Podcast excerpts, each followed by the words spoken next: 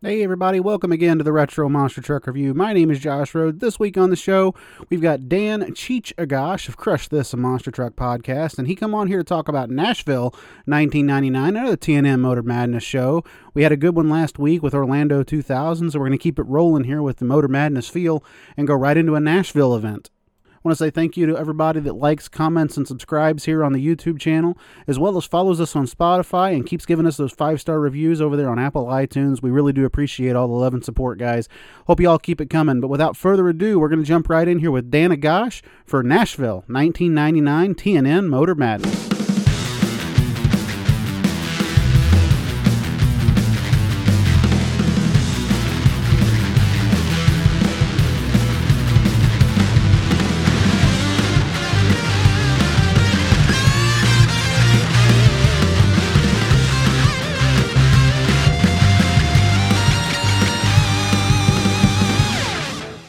Again, everybody. Welcome to the Retro Monster Truck Review. This week we've got Mr. Dan Cheech from Crush This, the Monster Truck podcast, joining us again over here. And Cheech, you told me about this show, Nashville.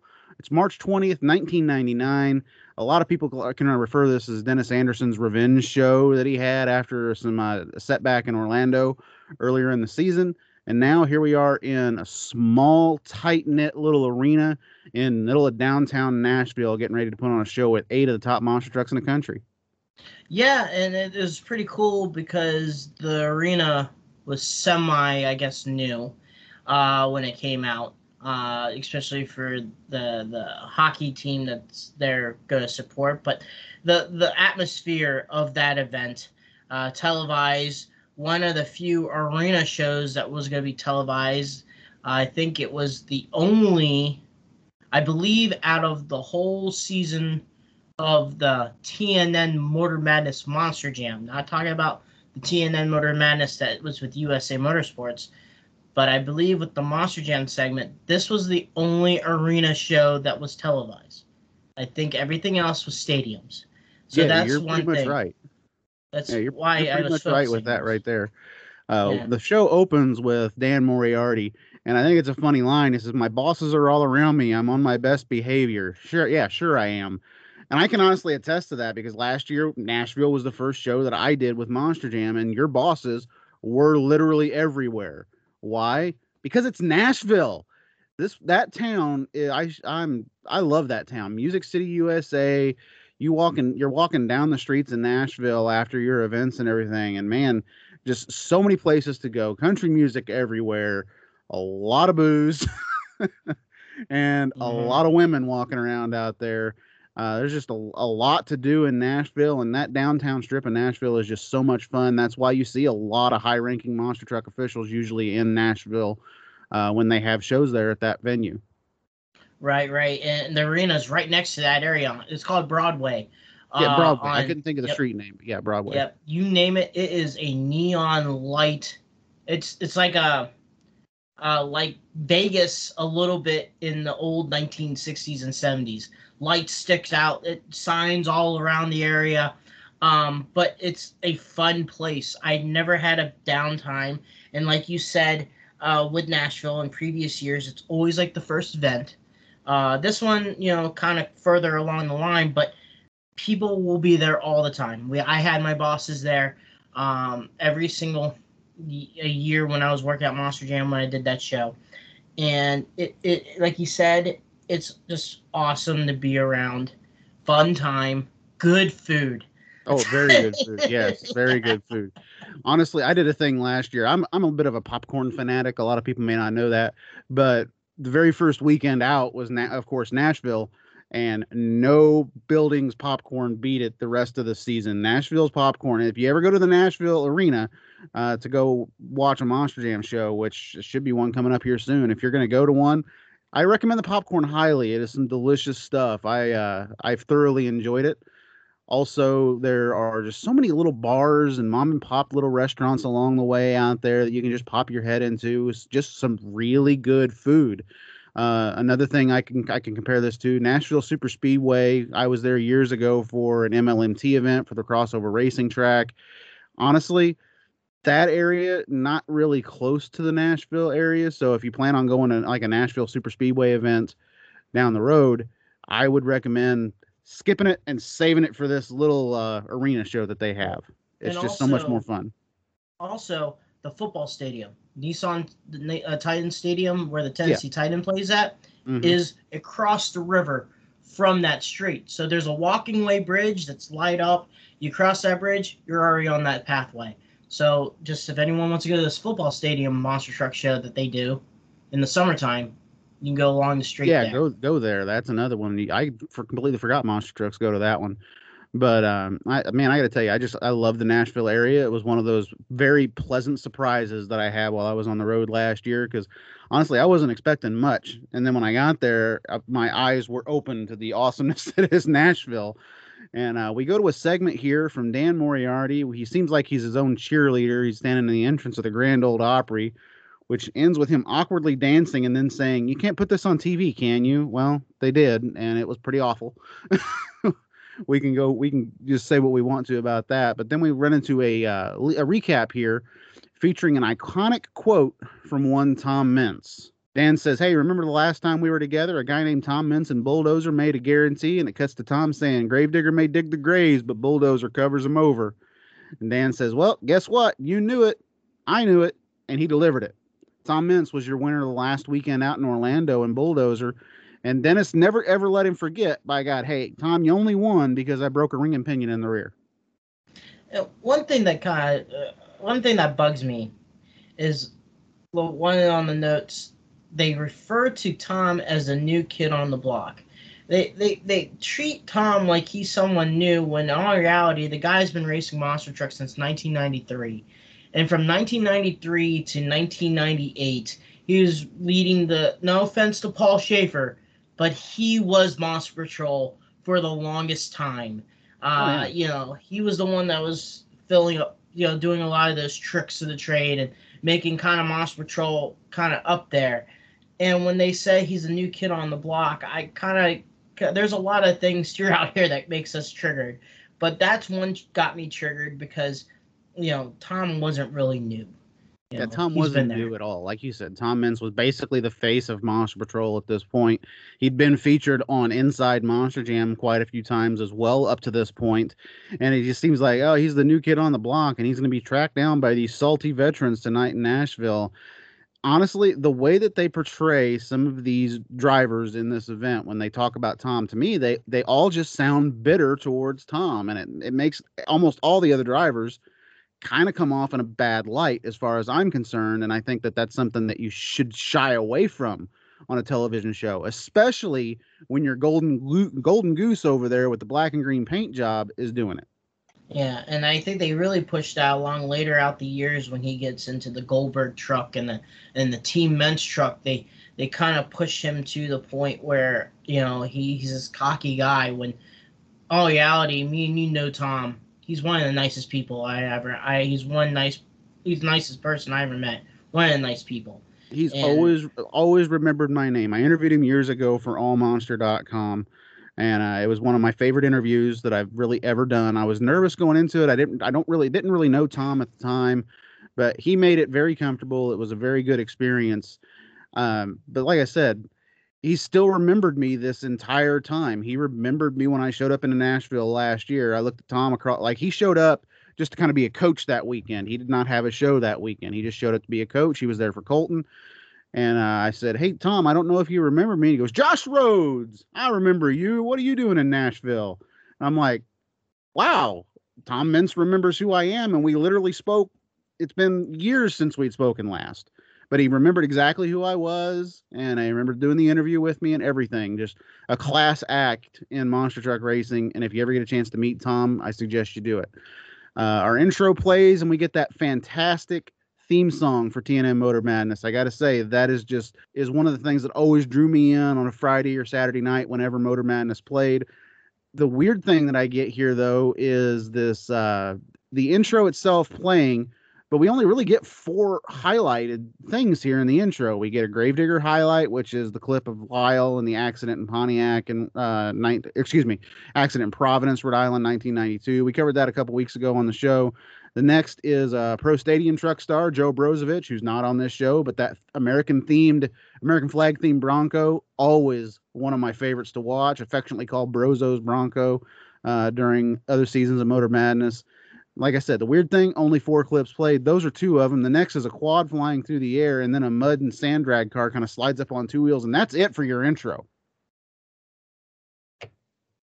Yeah, that's uh, always their intros are always interesting, and then later along the lines they try to create different types of uh, segments of the intro and whatnot. But uh, always when I was young, the music was always uh, uh, catching for me when I was younger. I, I don't know why you the same way you talk about it, but for me it's just like okay, it's time to watch it.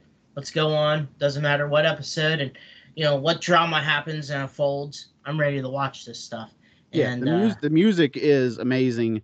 The the video package they put to it is not. It's not. mm, It's just weird. Uh, I mean, yeah, you want to highlight one of your best truck, which is Gravedigger, obviously, but maybe highlight a few a few more of the trucks in the intro would have been nice. But uh, I mean, I will say this: it is much better than the whole Monster Smash final music that they used to play for TNT. And I know Matt Stoltz is listening, and he probably hates that I said that because he loves that music. I don't. I hear you on that. I hear you on that. Dan Moriarty again welcomes us to the show, pointing out that battle lines have been drawn basically in the sand between Bulldozer and Tom Meents and the rest of the field. He says this as soon as he says Tom's name, we get a very quick cut straight to a headshot on Tom Meents and Bulldozer coming towards the camera, and then another quick cut back to Dan saying we have pro stadium trucks as well. He pit- and then he pitches to the booth to uh, one of the more iconic duos in monster trucks, Scott Douglas and Mike Hogewood. These two always had very good chemistry together up in the booth. Right, right, and and you know, it, for us in the Monster Jam world, we always knew, you know, Scott Douglas is the play-by-play, and then you would have the Monster Jam personnel or or um, Mark Schrader as your color commentator. It's flipped over in these early segments. Uh, no, not early segment. Early segments of Monster M- Monster Jam Motor Madness. Mike Hogewood was always the play-by-play and Scott Douglas was the color commentator. And some of the iconic roles that Mike Hogewood always say, like "sick air," and you know, and some of the stuff that he Was said, that some great air from Yeah. World Finals? Yeah. you know, um, it was awesome hearing them. Uh, you know, God rest his soul with Mike, you know, and passed away a few years ago. But um, for me, it was always awesome to hear those guys and Dan, and and then uh, you know, sometimes they add some uh, lady into the situation, Mhm. but um, she tried, and yeah, she would definitely get the sticker that's just the star with "You tried" in the middle of it. That would definitely go to her. Um, I don't remember her name off the top of my head, but uh, every time she was on TV, I just kind of shook my head sometimes. Uh, just for preference here, I remember the World Finals interview they had with Scott Hartsock talking about how Scott had hurt the truck, and she goes, "Is your car injury going to hurt you?" As soon as those words came out of her mouth for a monster truck, I was done. I was like, I don't need to hear from her ever again.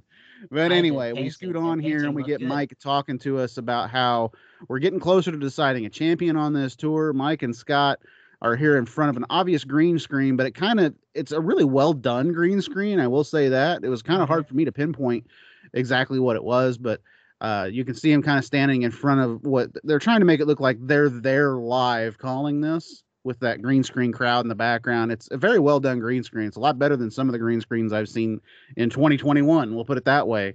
Uh, Scott Douglas then points out tonight's track is a roundy round. What's wrong with just calling it a Chicago style track? That's my personal preference. I, I don't understand why they would do that, but you hear that term throughout this entire night. Roundy round, Chicago style, chase track. They they say it multiple different times, and we're I don't know, we're about f- five minutes maybe into this broadcast. We've yet to see a truck on track. hmm And you know they they uh, try to you know explain about the scenario of the track, and I for me it gets a head scratcher is why they treating this thing like it's a new thing. You know what I mean? That this once again has been going on for a while, and uh, they're they're treating like this has never been done before. The way the way they've been explaining it, it's like, oh, this is a first time. It's like, no, it has not. I mean, you guys did an episode in Providence '92. That's yeah. They, you know, they've been doing that roundy round stuff, Chicago stuff since back in like, you know, whenever, you know. And yeah, the, the Chicago style. We'll put it this way: Chicago style has been around a long time, and I don't understand the whole re- calling it roundy round. I guess that's maybe a slang term that some other guys would use in the pits, but Chicago style was always generally what you would hear it called as on TV. Uh, yeah. We finally get into our field of trucks here, and I'm immediately triggered by the first thing. Equalizer, they say, is a new guy, kind of, on our tour here on TN, TNN uh, and he's he's one who I think can handle this course really well. As soon as he says a new guy, I'm immediately triggered because we know David Morris is in the 1989 World Championship truck. Mm-hmm. And it just you you catch a theme with this the Motor Madness uh, guys is they're they're they're treating it like these guys haven't been here before. Yeah. Um, you know, if you guys been a fan of the Motor Madness monster truck scene back in you know 97 he won the championship in 97 he won the king of the hill title for usa motorsports in 1997 you mm-hmm. know he ran throughout the 98 season. Obviously i think he is con- he was contracted well, when usa got bought out by monster jam or united states hot rod back in the 98 to 99 he gets into the flow of it. The same thing with like the hall brothers with executioner and obviously bulldozer because Bulldozer was owned by USA Motorsports at the time before mm-hmm. that they got transferred over to Monster Jam or United States Hot Rod. It was through that ordeal, and uh, and once again, he's not a new guy. He's been here for a while. He he won he won two titles previously from '97, and you know it, it, it's uh you know, and they, they they still say you know um he's a new guy, and that really bugs me when I even watched it about him saying that too. And uh, uh, they need to give props where it's due, and yeah. I I don't and like that, it when they forget like I said, immediately it. as soon as they said new guy, I was like, all right, who produced this? Because they need to be like reprimanded for it. I know it's years later, but I'd still like to grab the guy by his shoulders and shake him. Anyway, we move on. Monster Patrol obviously trying to make up points on Gravedigger in the points battle. Paul Schaefer doing the driving duties for Monster Patrol. One thing that we noticed, they do talk a lot about the, a lot about the points, but I don't notice at all in either of these broadcasts. For some reason, this took two shows, but uh, in either of these broadcasts, I don't see them ever one time show the actual point standings. No, they didn't. They always talked about it, and during the '99 season, they always did two show programs uh, you know, the round one, two, and then maybe three, and then they'll do semifinals and final round. But like you said, I agree. I had I didn't see point standings. I just knew that Gravedigger was in the lead. Yeah, that's all they would say. Gravedigger's in the lead. Uh, we move on. Predator is here tonight. Alan Pezo looking to make a name for himself. Again, another truck that has clearly made a name for itself in the sport. It's still mm-hmm. around today, and Alan is still driving the truck. But here in uh, 1999, arguably Predator's at at its peak. With Predator, like you said, he doesn't need to make a name for himself. He was rarely really a popular truck. During those time periods, he was making crazy moves during freestyle. Then later on in the seasons, he was in the how many world finals? And you know, he also done a lot of competitive uh, racing. They're they're not giving the respect as it due when Alan's been racing this truck for a long time and has been a very popular truck. If he wasn't that popular, he wouldn't be in this lineup. Exactly. And we move on. We go to Barefoot, trying to recover from a sluggish season. Uh, they'll mention here a little later about Barefoot sluggish season, and we'll get to it whenever they get there. Todd Frolick behind the wheel, of course. Uh, I want to point out Todd Frolick actually is an RC racer, and he's actually around in our area. I don't know if you know that, Cheech. Mm-hmm. Actually, does dirt oval RC racing and he does it in the St. Louis area, and he's very very good at it as well. Uh, I remember he was at a Brownstown, Illinois race uh, years ago. As soon as I saw him there, I was like, "Oh, I gotta go home real quick." So I ran home and I grabbed my RC Gravedigger truck, and of course I brought it up there. I was like, "Hey Todd, what do you think of this?" And he immediately wanted to know where I raced this thing at, and On, honestly, if Todd ever listens to this, hey Todd, we'd love to have you come to a Trigger King event. I got a few trucks you could drive. Anyway. yeah, I mean, still, he has told me too. Um, he did a little bit of uh, racing, I believe, in Florida for the time, uh, for once in a while. He brings his RCs down there, and he does. It's pretty cool knowing that you know a fellow monster truck driver and is also doing RC stuff. Yeah, a guy that's also a legendary name, driving, of course, barefoot, Gravedigger, among others. Uh, we go to Samson here. They say he's fourth in points, trying to make a move up there as well. Not much else to say about Dan Patrick at that point. Bulldozer. How about Bulldozer? Bulldozer's been doing and running some well in some races as of late. We'll see what he can do on this roundy round course. We already know what Tom Meents can do. I don't know. I don't know why they have to say that, but anyway, Carolina Carolina Crusher, Gary Porter, always a contender on these kind of courses. They are not wrong there at all. And then of course they save Gravedigger for last. They say Gravedigger, here's the favorite! Exclamation for here's the favorite. That's the Gravedigger, Dennis Anderson, trying to get closer and closer to a championship. And honestly, Dennis is trying to get closer and closer to not only a championship, but his first championship, his first world championship, you would say, here on this $100,000 points, tour.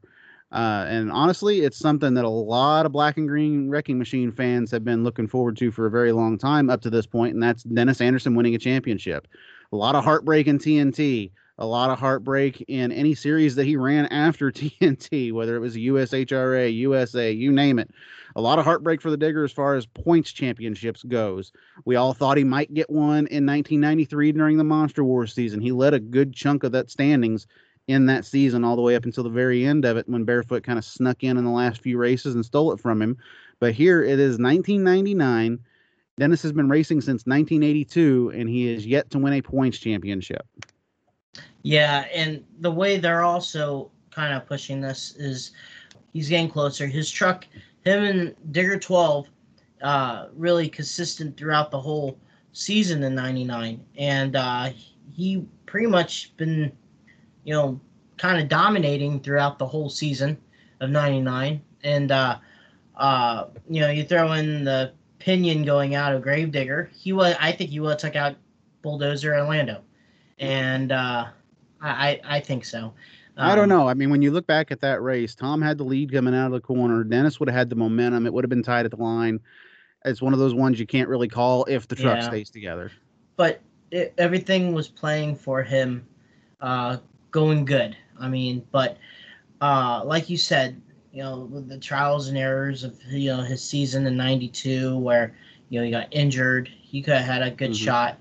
'93, he kind of uh, met his you know demise later on in the year of the Monster War season. Um, I remember one episode you kind of compared Dennis as the Dale Earnhardt kind of monster truck racing, and the championship was kind of his Daytona 500. Yeah. Um, you know, and, and and you know, even though he won the championship in '99 and thought that was pretty cool, but in the Monster Jam world, you know, the 04 racing title at Vegas was, you know, you saw the all the emotions of him in that. But this right here, I think you you could still uh, hear his interview from the St. Louis show. Uh, he had some emotions about that, but you know this this is you know everything is falling down perfect for Dennis, and uh, he did a little stumble at Orlando, and uh, this is kind of the event that is supposed to you know put him back on the top of the mountain. Yeah, and and they don't hesitate in telling you that Dennis is trying to get the flag, a thing that they had in TNT Motorsports back in the day, the old silver flag they used to have. Here, it's a checkered flag that's sitting on the back of Bulldozer, signifying the winner of the last event, and that, of course, is what's on the back of Tom's truck, and that's what Dennis wants. Dennis says a few times in this episode, whenever they're, they they just cut to a quick little clip of Dennis, he basically wants Tom to present him that flag, like, "Here you go, Mister Anderson." kind of mm-hmm. kneel down and hand it to him, kind of thing. Uh, I thought it was a good rundown of the trucks. I enjoyed the fact that each truck got mentioned on TV and each truck got shown on TV, unlike the style of intros that we have now, where it's just uh, a row of names, a face, uh, the driver, and the truck name. They just touch on a couple of them. They don't go all the way through the lineup. They don't show you all of the trucks until to actually get to see him on TV. And now there's so much going on. An hour is just not enough to show what's going on on television these days. Anyway, before we go into a whole sidebar on that, Yeah. let's get back over here to retros. And now we go from the introduction of the trucks to the full on field of favorites. We only have eight trucks here. We just introduced them. Now we're going to get another introduction of uh, what they would believe to be this the I think it's five or four or five trucks that they feel are the favorites tonight, no matter what. Well, I feel like they should have done all eight because Well, this was a kinda did it stacked lineup. That's what gets me. They did the whole intro of all the trucks, and now well, here's the favorites. Yeah, I I honestly don't know if you could have a, a favorite. I guess you could say Dennis, but or Tom or but everyone in that lineup could if they had a good run, they could win the event. And people may not forget, but this wasn't a, this wasn't I believe this wasn't a one and done event. I think this was also Friday to Saturday. Yeah, I think it was a multiple weekend event. They just only cover this one show. But Mhm. what a show they're covering. We're like I said, we're we're not even into the racing yet. We're just covering all the beginning intro stuff that they have right here, and this is a lot to get through. Uh, we got Mhm. Dan Patrick. Dan says, "Hey, it's more about finesse, driving ability, and brutal than brutal horsepower. The last turn is all about horsepower. If I pay attention to what I'm doing, run the truck hard, and not make any mistakes, we'll we usually come out on top on this kind of racing." They cut over to Paul Schaefer. I've got a little problem with my truck. It's been running good. The motor's running good. Brand new motor in it. And I love how he draws out the and. uh, I believe the truck is able to do it. We'll see. I've got Gravedigger first round. Look out. I'm going to kick butt tonight. Dennis Anderson, hey, I'm going to give it my best shot. All I got to do is keep my cool and make those turns nice and easy, and I'm going to get my flag back. Says that a lot during this event. Tom Meents, I'm not going to worry about who is in the other lane. I'm going to go out there and give it all she's got. Ain't nobody going to leave nothing out there on the track, but maybe some destroyed parts. Classic Tom Meents right there. A Mhm. good classic Tom Meents interview. A good classic Dennis Anderson interview. Uh, one thing that I don't like about this is they immediately reveal, hey, Paul Schaefer's truck's got a problem, and Gravedigger in first round. They just blew blew who one of the first round matchups right there, and qualifying hasn't even been shown yet. hmm And and we'll get to it on the qual the qualifying kind of bugged me a little bit also, um, but we'll talk about that later. Yeah, Paul Schaefer, like you said, has a problem with his truck. He doesn't tell us what it is. He then immediately states that he's running good with a brand new motor. Like if you have a problem with your truck and then you turn around and say, "But it's running good," it doesn't make that doesn't make any sense to me. Completely contradicts himself in a matter of two seconds. It's kind of like a And- NASCAR guy doing an interview. What happened to you on turn four? Uh, I don't know. Uh, uh, come around the I don't know, turn. but that guy hit me. and, and obviously everyone knows that he got hit. But Yeah. how he said it is like I don't know what happened. Well, I don't know. It, and then it- straight it up was- explains what happens. yeah, it, it was weird. I don't understand why they didn't just say what was going on with Moss Patrol. But then again, Dan Patrick talks about finesse and driving ability being key, but not brutal horsepower. Then goes on to say that the last turn is all about horsepower. I get what he's saying, but I think he worded it wrong. Uh, I mean, the last straightaway is all about horsepower, but not the last turn. I mean, just uh, he could have worded it a little bit differently, but again, not a major gripe. But Dennis Anderson mentioning he wants his flag back, and then points, uh, then to point this out on the show, we're we're still a little under five minutes in. Uh, no one except him has mentioned that there's a checkered flag on the back of Bulldozer signifying the most recent weight race winner on the circuit. This is something that TNT, like I said, TNT had done this. They've adopted this flag. Nobody on this show up to this point has mentioned that there's a flag on the back of Bulldozer that Dennis wants to get, and that's something that Dennis has to mention himself. And we still don't get an exclamation after the full-on segment is done. I think they were trying to rattle someone's cage, or maybe the, the when I'm saying rattle someone's cage, I think he's trying to ra- the, make the people cause drama. Oh, Yeah. Oh my God, it's I- the I- it's the it's going on. Yeah, I. I, understand that, but they could have said something about the flag earlier on. That's my point. Mhm. Yeah. Uh, yeah. We finally head into qualifying here, and we go into Mosh Patrol and Equalizer staging. Paul Schaefer said earlier on that he's got great during round one, so we know who he's facing. So the interview was obviously taped before qualifying. Uh, we move into a segment though, as they're showing these guys line up, called "How It Works."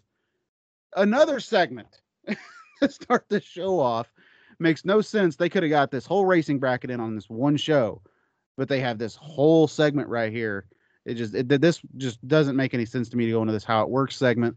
But then we get a shot of bulldozer turning and various line lines pointing to parts on the truck, which makes me chuckle because it's a front engine and they point to the middle of the truck for the exhaust headers. Mm-hmm. And then the segments itself, they show highlights of the Tacoma show featuring a roundy round track uh, with the famous dumpsters on each end of the track, a USA Motorsports thing. So it's it's a different style track that they're showing here, not necessarily the one that we're about to see. I, I get the explanation. I get the explanation, but they could have used a track like a, a different. I mean, they've got multiple multiple events they could have pulled footage from to show here that show this style of track and they go to Tacoma Dome to show the dumpsters on each end. I don't know how they did, you know, footage wise, but you know, I guess they take whatever footage they can get to put it in. Uh, they could have done other shows like Rosemont Horizon, uh, you know, other places that were popular with the Chicago style. But I, I'm I'm just trying to, you know, understand why they used Tacoma. I saw that and it's like they could have used a different track they could they could have shown something different. I mean, they could have went all the way back to Providence '92 and shown that track. Granted, there's a few more cars on that track, but it's still more towards the show that we are about to see mm-hmm. than this giant stadium show, which what the, the Tacoma show was. Uh, we get a little segment here. They're talking about, of course, the roundy round track. Samson and Barefoot are shown racing each other here. Uh, and then we cut back. We call it roundy round. We call it chase racing to describe this track. Dennis Anderson finally uh, excuse me, then Dennis Anderson finally calls it what it is in the Chicago style, explaining the course. Trucks not featured on this show are shown here for some reason. We get Virginia Giant, I think Blue Max, Cyborg, Reptoid, and Gunslinger are all shown here. Then we cut into Dan Moriarty asking questions. Chicago style, what does that mean? And Alan Pezo, oh, that's just a nickname they gave that gives us for roundy round racing. Well, roundy round to me is Chicago style. They're just they're throwing nicknames around for every bit of this uh, Nan says, How come? And Alan says, I'm not exactly sure. Dan says, Chicago style. That's like a pizza. What does what does Chicago style mean? And Todd Frolic says, Good pizza too, man. Just referring to Chicago, I guess. Just dumb. And then we move on.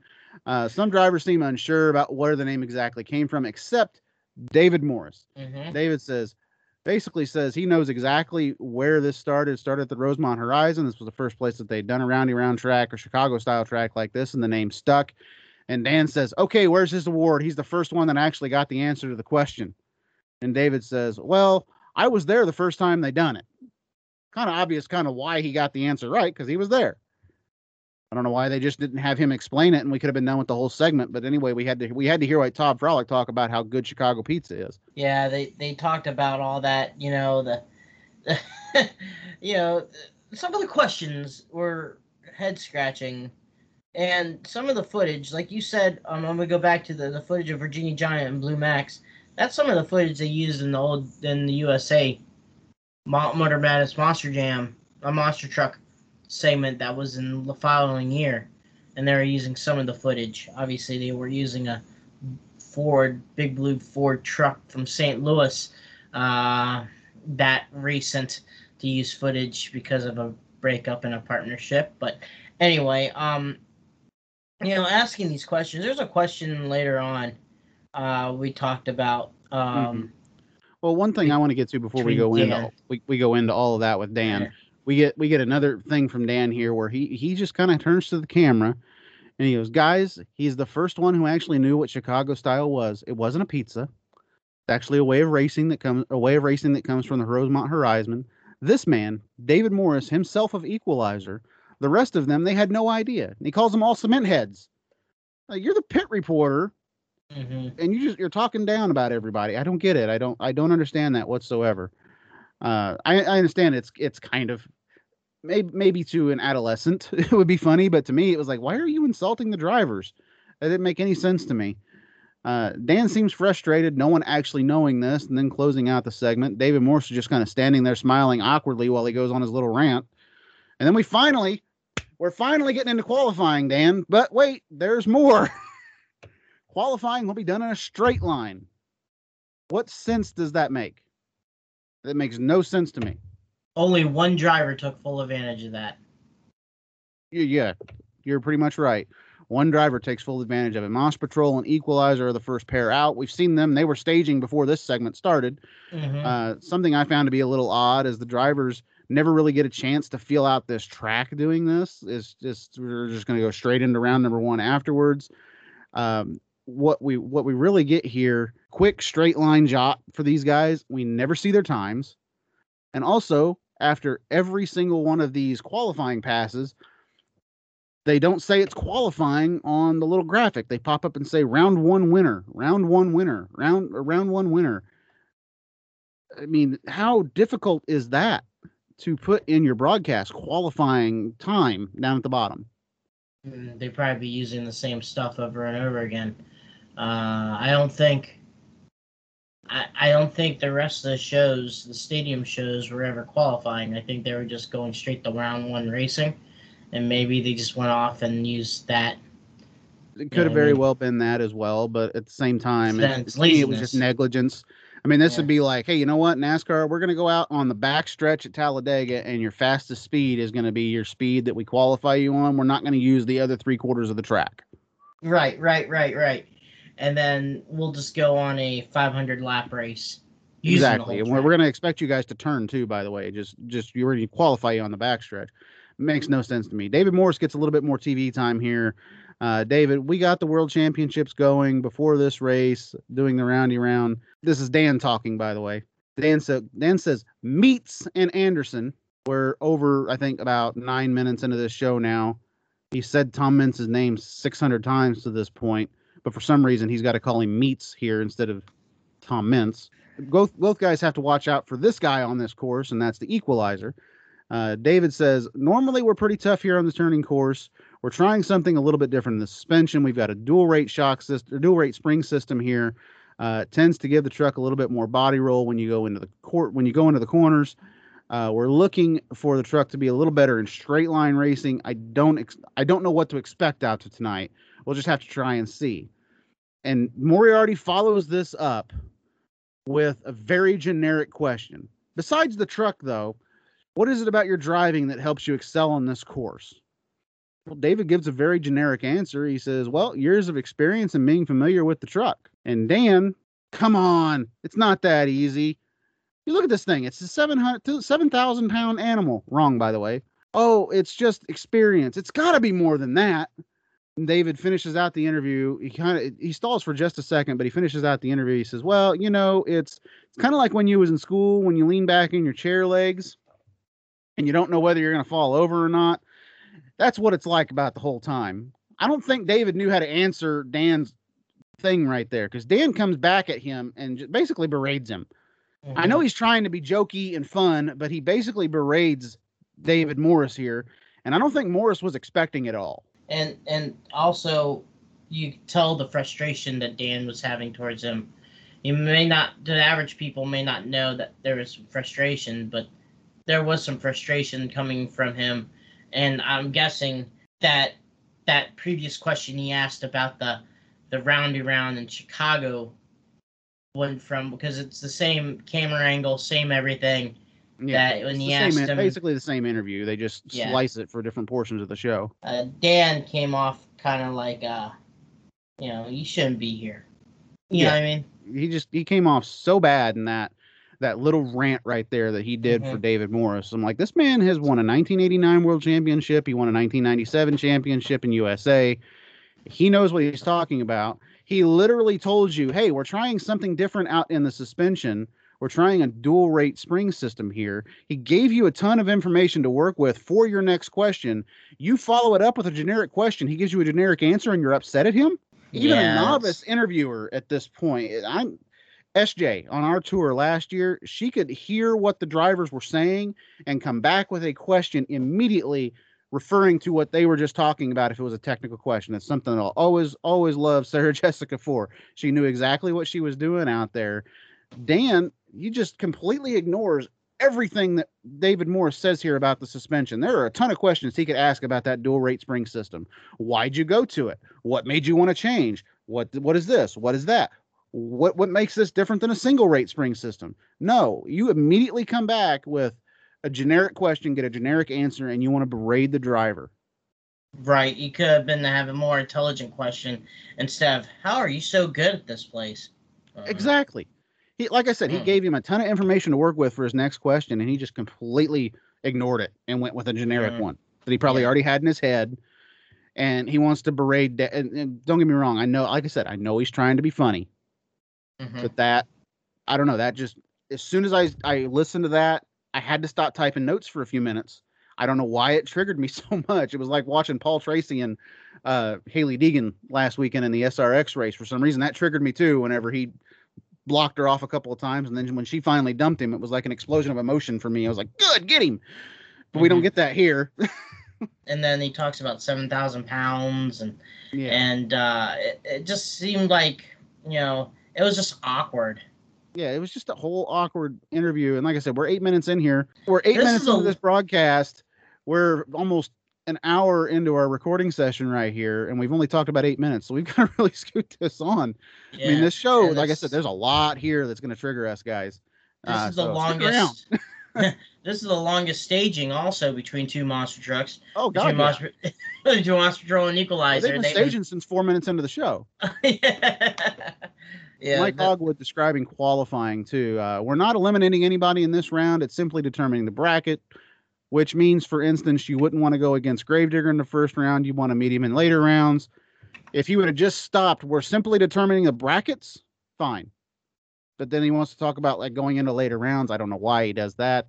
Uh, he's not wrong. However, we are, like I said, we already know that Monster Patrol has Gravedigger first round. Scott Douglas then reminds us there's points on the line in qualifying, which would have been nice to know at the beginning of the show, to determine a championship for a season that's got a hundred grand to the winner. But- Our graphic, like I said, shows us down at the bottom of the screen here, round one. And to me, I, I typed it into my notes. Get your together Mhm. production people. I mean, my God, we're we've said 20 times we're in qualifying. You put round one on the damn graphic. But anyway, Equalizer has a bit of a bounce on the rear. But hey, we just saw a qualifying pass, Dan. Let's give him a round of applause. We just saw a Yeah! qualifying pass. Equalizer has a bad bounce over over the uh the cars there. Doesn't really do much. Uh, Mike says, "There you go. Look at get a good look at the shocks on Equalizer." Apparently, Dan Moriarty. You should have pointed to Dan on the floor and said, "Look at the shocks." But anyway, Mhm. Uh, he does know how to run around this on this roundy round course. Why do you say that? He knows how to run on this roundy round course. He just qualified in a straight line. He ran the truck in a straight line, and you tell, oh, he's really good at the roundy round course. That doesn't help. It doesn't. That doesn't help at all. Just another it's thing. very, very confusing. exactly. Multiple, multiple replays here. We get like five, six different replays of each truck. Uh, yet no qualifying times, but we have enough time to show all of this, all of these replays. Uh, like I said, Monster Patrol doesn't. Monster Patrol has a good run here. It's not overly impressive. Neither, neither truck really was, to be perfectly honest with you. Uh, Barefoot and Predator up next. We're reminded at the start of the season, Todd Frolic won on Motor Madness, which was the Houston show. Since then, he's had a rough go of things. Barefoot won over uh, Pablo Huffaker and Gravedigger in the Astrodome in the in the first broadcast of the season.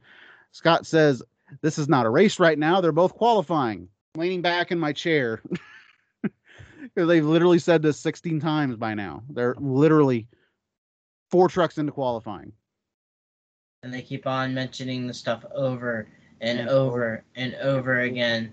Seems like everyone that's watching this show must have like bad memory, worse than a bluegill fish.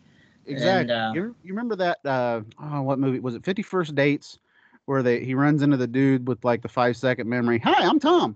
Oh, it's nice to meet you. Mhm. Hi, I'm Tom. it's That's like what we're going through right now. Remember, it's only straight line racing for qualifying. Remember. Oh yeah, it's only straight line Competitive. racing. It's also a chance to get some one-upsmanship going in uh, to the next round from Scott Douglas, which would be true if we were running the whole course, but no, we're not. Uh, we're reminded again this is a timed qualifying run again, and we're shown yet again this is round number one. Come on, guys! I like hearing Scott Douglas speak as much as the next guy, but come on. Uh, barefoot through the straight line situation here is known for its horsepower and its Keith Black Hemi engine. Wait a second. Barefoot's graphic earlier said it had a 572 CID engine he, Hemi with 1600 horsepower, and Predator had the Keith Black. So they got that a little messed up right there. Again, we're shown qual- we're shown the qualifying passes with a multitude of replays, no times. I have no idea who's the fastest at this point. Going into Bulldozer and Samson, we're reminded Tom Meents's dominance so far this season. Meents has won, quote, every single race he's been in, that's not been televised. And of course, he won here one week ago in Orlando. Of course, he famously beat Dennis Anderson with the Ring Opinion coming out with an old digger number 12. Uh, we're told here that Dan Patrick has 25 years in the business, 15 years in competition. Someone should fact check that because I don't think that Dan started driving until 1989. That's correct. So, I think so, yeah, when he bought the Samson 2 truck. Yeah, I, I don't know. Their their fact checking right there needs to be checked. I think we need to get Facebook on that. But anyway, again, multiple replays. Bulldozer is said to have the faster time, but they sure do talk up Dan Patrick a lot here. Douglas even mentions that he's probably one to watch out for on tonight's course, which is a very true statement, by the way. Dan Patrick knows how to get it done on a Chicago style racing track. Uh, coming up next, we get veterans battling it out, aka the two headlining trucks, I would say, Gravedigger and Carolina Crusher, getting ready to qualify here. Porter is interviewed here. He does a fantastic job describing the event, saying it's basically the eight best trucks in the country at this venue. And I agree with that to an extent, but there's a certain blue truck we were talking about earlier that is not in this field that really would have made this field a little bit more something uh, to mm-hmm. be said. Um, we go into Gravedigger and Carolina Crusher here. I got to point out, you can hear the crowd cheering. I don't know if they piped these in. I highly doubt it. But there's a lot of cheers for the Gravedigger truck in Nashville. And I can attest to this. When I was in Nashville last year, Krysten Anderson, that black and green truck pulled on the track. They didn't care who was driving it. They sure do love their Gravedigger. And also a little side fact. Um, this will be the second week that Gary is driving Carolina Crusher under new ownership. Mm-hmm. Uh, in the week prior to Orlando, Orlando, um, I believe the way I was reading it, the week of, um, he uh, purchased, he sold the team to Paul Schaefer, and this was going to be the basically the second weekend of Carolina Crusher being owned by him.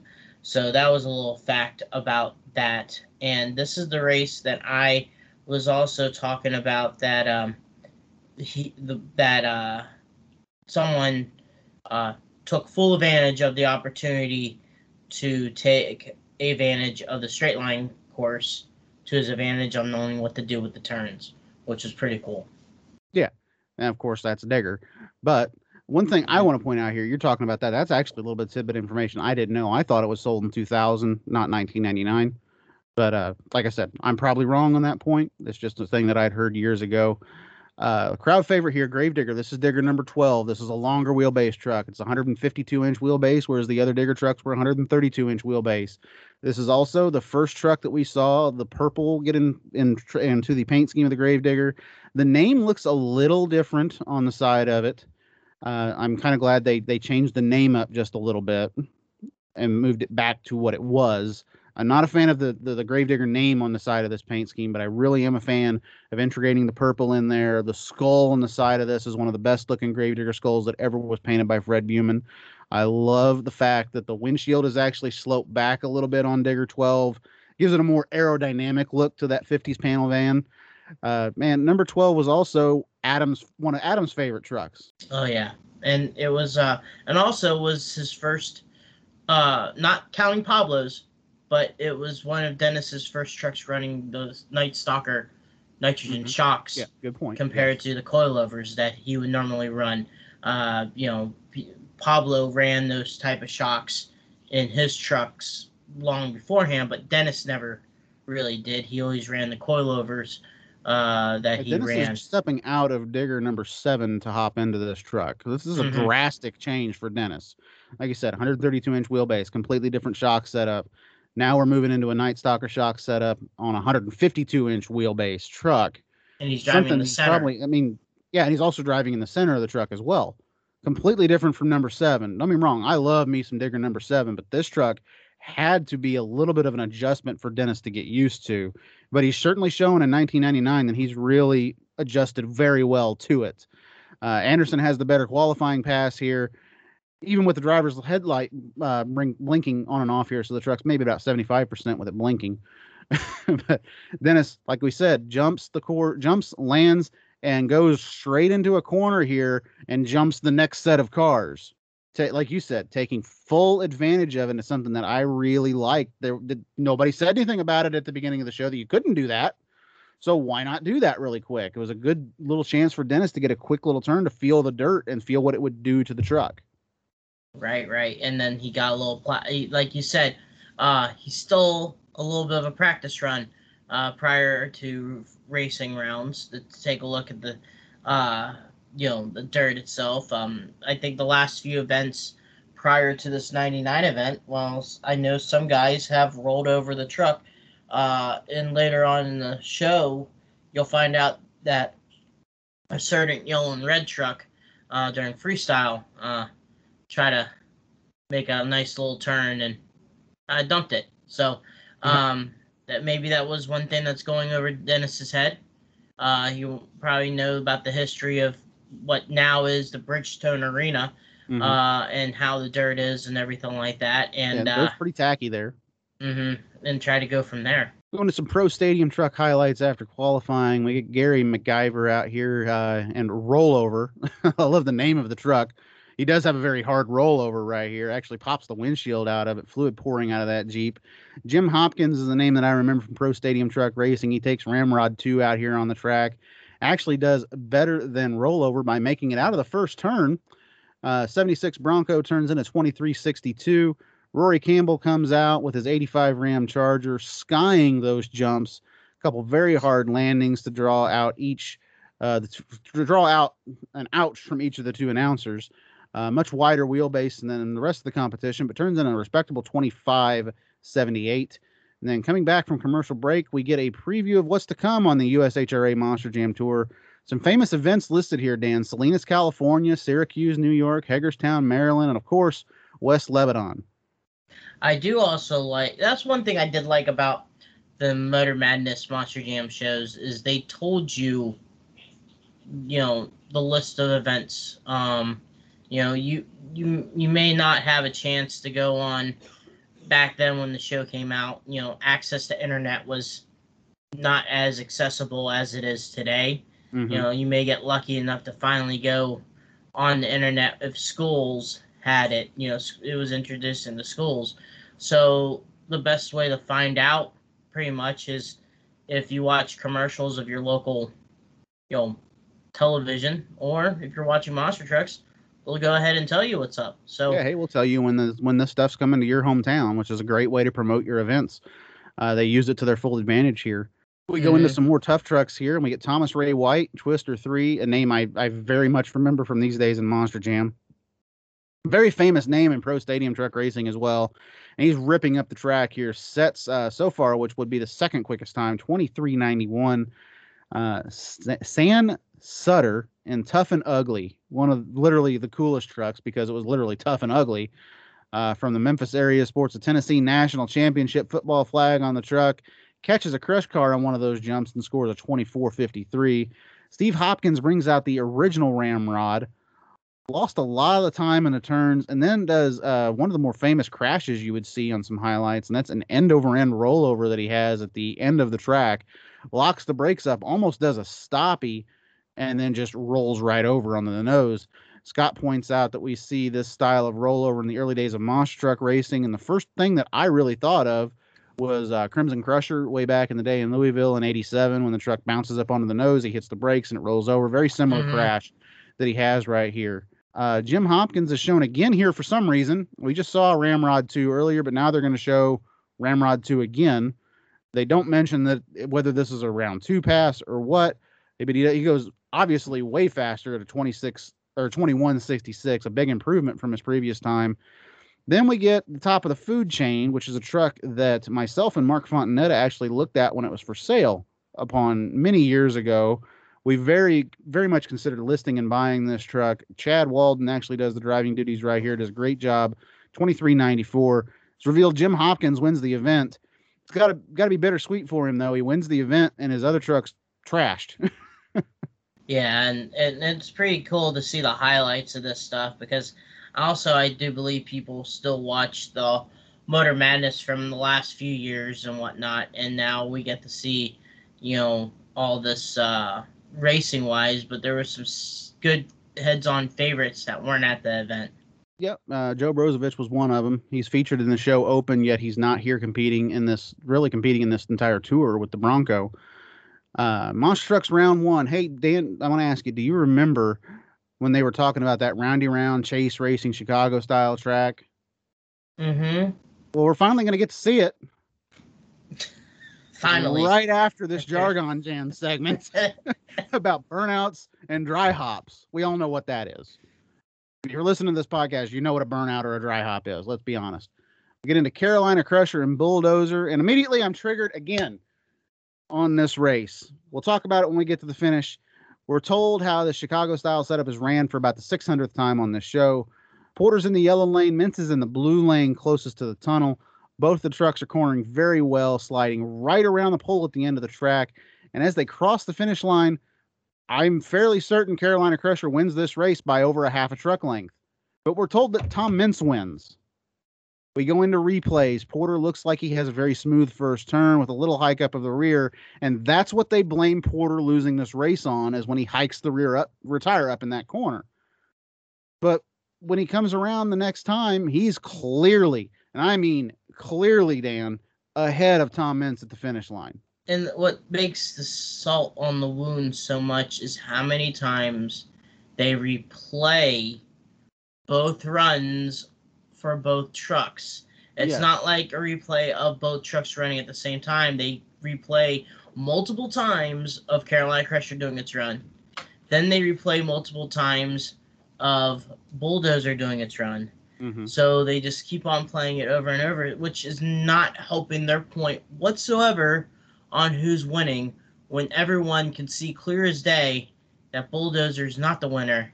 It's Carolina Crusher. Yeah, Carolina Crusher flat wins this race. And they say, well, he they say multiple times. Well, he didn't beat Gary by much. You're right. He didn't beat him at all.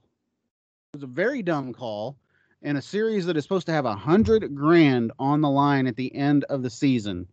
Why are we not reviewing this multiple times? This makes absolutely no sense to me. This is the wor- one of the worst calls I've ever seen on a monster truck television broadcast. Mm-hmm.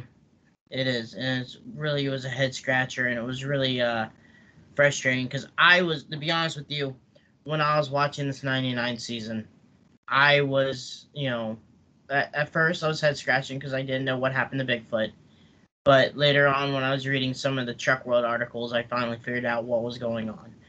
But you couldn't help but not, you couldn't help but root for Dennis in the Gravedigger. yeah, you And couldn't help but root for Dennis. and when you're rooting for Dennis, and then here comes Tom because they're playing up Tom, and you know a you know ten year old Cheech is watching this. I'm not really thinking of the big huge picture. I'm thinking what's going on right now. And Mhm. one, I don't like Tom. I never. I when I okay, this is ten year old teach teach people. I Tom's a cool cat. I like Tom. But ten year old me didn't. you know, I mean, I, I'm uh, the same way. I am the same way. When I was growing up, Tom Meents was like public enemy number one for me on television. All right, they treated they made him look like the big in pro wrestling. They call him heels. yeah. Tom was the biggest heel. Tom was Kyle Busch. Tom Mhm. was off the top of my head biggest heel right now. And Bobby Bobby Lashley. He's he's Or the big MJF. the guy that you wanted to hate really bad, and they made him out to be like that. And this is the kind of the start of this. And I don't know why they did that because whenever they would interview him, it's kind of like uh, that. You used to say this about Mick Foley. He was a heel on television for a lot of his career, but people still liked him because when you looked in his eyes, you could tell he wasn't a bad guy. No, no, and and they pushed Tom to be that way, and then so ten year old me goes, all right, Porter beat Meents. No, they said Bentz won. So I'm arguing with the television. Oh yeah, you're screaming at the TV at this point, like what the hell? What's going? Yeah. Sorry, mom, I said hell. But anyway, what's going on here? What the heck? Sorry, mom. you know, and and then you know the the situation that comes about there, and then you're like worrying because you're like, um, you know, if, if Tom won this event, you know, what's going on with Dennis? So you know, yeah, there for a ten year old Cheech, it was a very big drama this episode, uh, not episode, but in Monster Jam because of you know you want Dennis to win. Yeah, and what gets me here is Dan Moriarty. He interviews him and he goes, "Hey, talk about dialed in. What was that? You couldn't miss." Tom, we run them real good. That's 14 straight wins in a row. Anytime you got Gary Porter, you definitely got your hands full. We were able to get by him. Ain't no gimmies here tonight, all tough runners. If you're going to be here and you're going to be running through these top trucks, you got to you got to be able to run with the toughest. And he's not wrong at all right there. Uh, Dan says, talk about being in a zone. You've won 14 races in a row. Is that a zone? Huh? I, literally, I was like, what? What are you asking him right now? But anyway, he says, I don't know if it's a zone. It's just a combination of a lot of hard work from everybody dad, cousin Rob, everybody there pulling together and making it work out. Dan comes back just with, instead of, oh, what about everybody at the shop? Can you talk about everybody at the shop? No, just good driving. We're just going to keep going. We're ready. To, we're not ready to pat ourselves on the back yet. Dan, keep it up, Tom. Just awkwardly inter, like ending this interview mm-hmm. with Tom Meents. And he's just got this smile on his face that you almost want to reach to the TV and slap off. But anyway, like I said, the last two things that Dan says here are not needed. Good driving, keep it up. That's a good way to just completely wrap up your interview. He could have said those things together, and then Tom could have ended it right there and been done with it. Also, as we said, Tom clearly lost this race, but they're talking it up here. Like Dan talks it up here, like, my God, you just beat Dale Earnhardt. Yeah, they I don't know how. I feel like if you were in, uh, if you're a drag racer, you're a rookie and you go out and beat John Force. Yeah, they're they're really, they're like you said, they're really prepping up the Tom becoming this heel, and they do a very good job in the next three years, and uh, and you know, like you said, ten year old Josh, uh, you know, twelve year old Josh and ten year old Cheech, we don't like Tom Meents. you know, I mean, it's just like uh, this just further pushed it on there because it, it the we're not we're we're young guys watching this, obviously. So when we're watching this, we're not necessarily getting that they're pushing him a certain way. We're getting, oh, by God, Tom should know he lost that race, but he's just he's cocky. I almost feel bad thinking about that now. Mm-hmm. Hindsight's twenty twenty, I guess, when you grow up. Anyway, next race, probably the wildest one of the night here. Predator and Barefoot, we get a close up of uh, Bulldozer's nose, or excuse me, we get a close up from Bulldozer's nose to Predator's, and then we hear Mike Hogewood say Todd Frolick out of Illinois and that Dodge 572 cubic block engine, because that makes sense. Whole shot to Barefoot in the yellow lane. Frolick is cutting those corners very tight.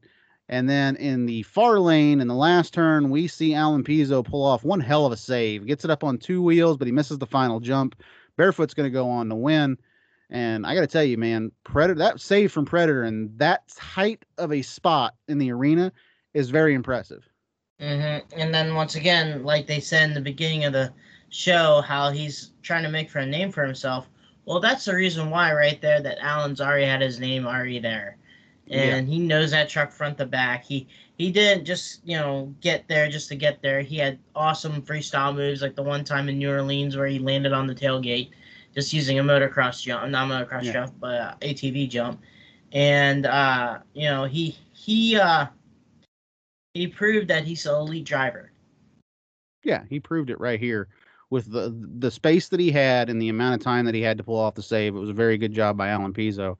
The next bit though is just another awkward interview from Dan Moriarty. Very awkward. Yeah, that's how I'm reading. Dan, well, Alan, is that what you call a bicycle? Well, I think so. What would you call it?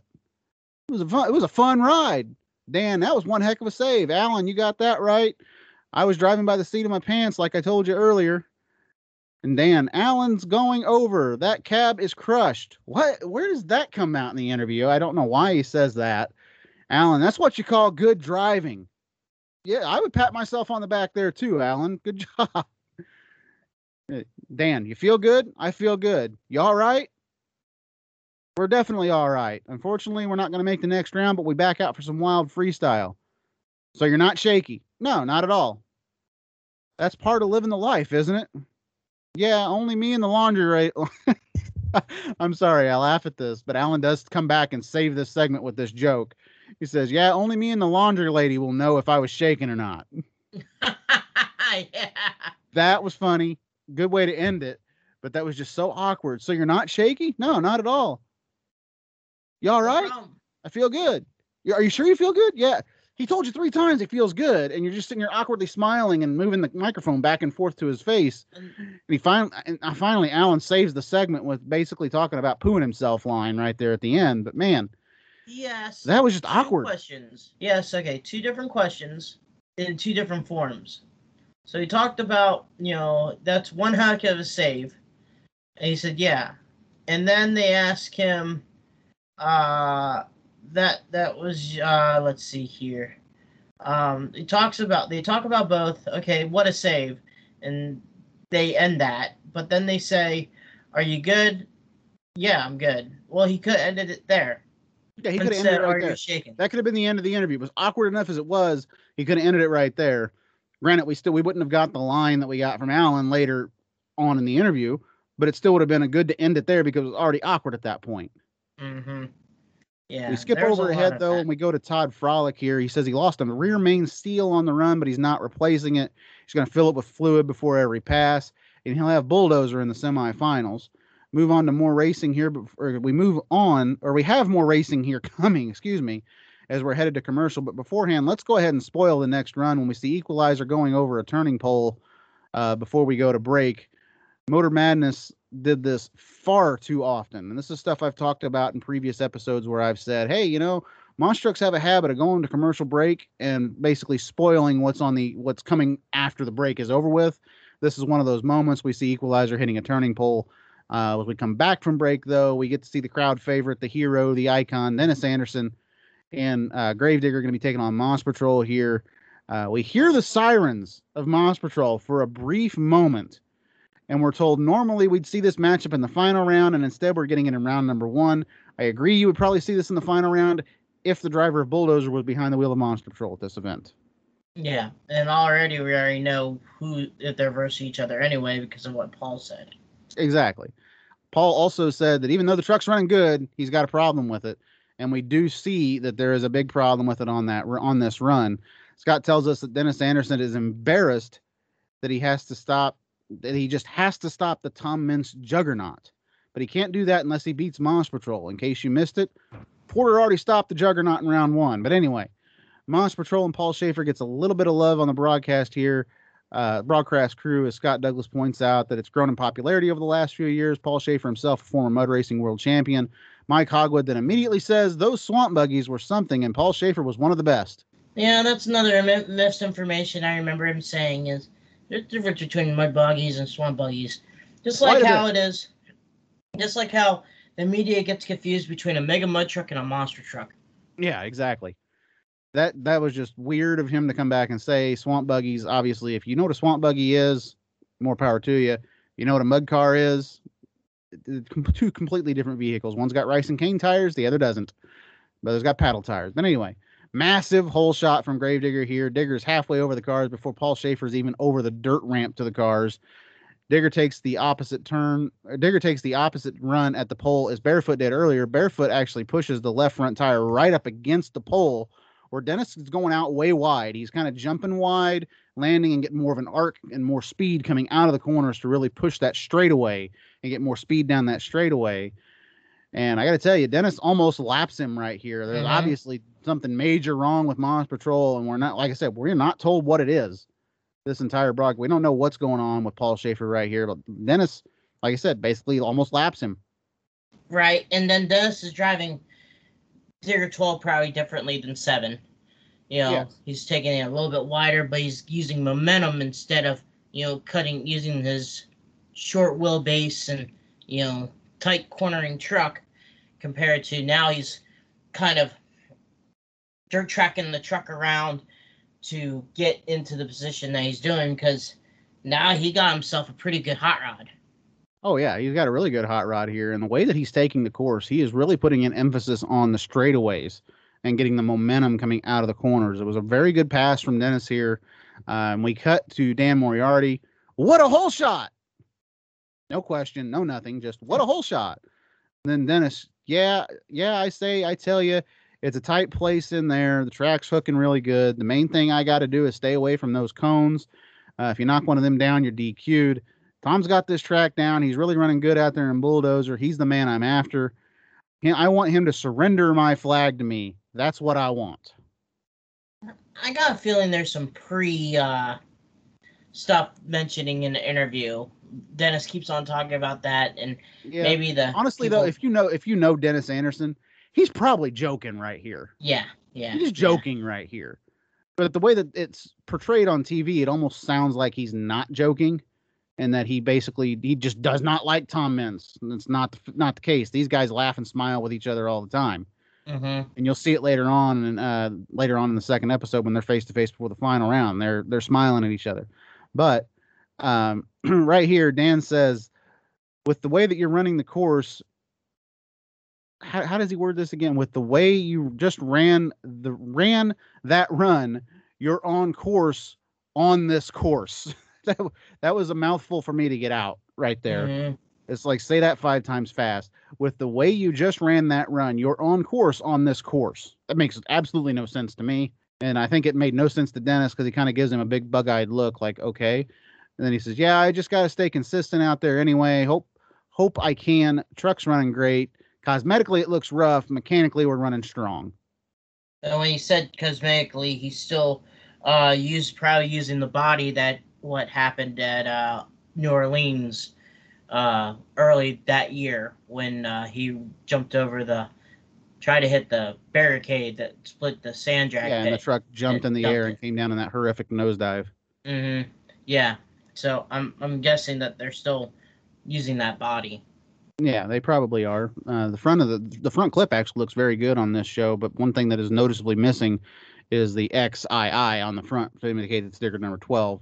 Um, probably a rush job to get a new hood for the truck, but anyway, uh, we get word from Scott that Paul Schaefer is complaining that something blocked the starting light and he never saw the green. Mike says that Schaefer is normally pretty darn good on the start. I'm not sure what the issue is with here with the Monster Patrol truck, but they say it's pro it's got a problem multiple times, and Paul himself says it had a problem. We never heard exactly what it was, but for some reason they're going to try and blame his loss on the starting light, even though his run was just all over the place right here. hmm Dan interviews uh, Roy Jansen, Pace Operations Vice President. Discrepancies on the green light. What was that all about? First off, what kind of question is that for a head official? If a NASCAR driver if a NASCAR commentator asked that question to Mike Helton, would they have a job the next week? No, Exactly. no, Roy. no, not at all. Roy goes on to say there was ba- there was some discrepancies on whether Paul Schaefer could see the light. Unfortunately, with our officials, our officials didn't see whether he could or couldn't. With judgment calls like that, it's difficult to go back and recreate circumstances.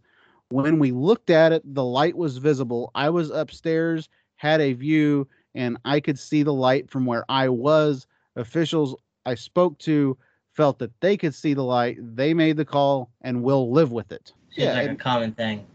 yeah, it seems like a common thing here. But one thing I want to point out, just because you were up top doesn't mean that you're in the same view or same area that Paul Schaefer is in. I, I get the call here. I, I actually agree with the call, but he is very to the damn point on his explanation right here on this. He could have just said, hey, unfortunately, we don't have an instant replay rule or something Yeah. like that. And quite frankly, it's in kind of the same position as what you were in in Monster Jam in 2020. It was Yes. pretty much your call if there's something going on, and you're pretty much in his shoes, Josh.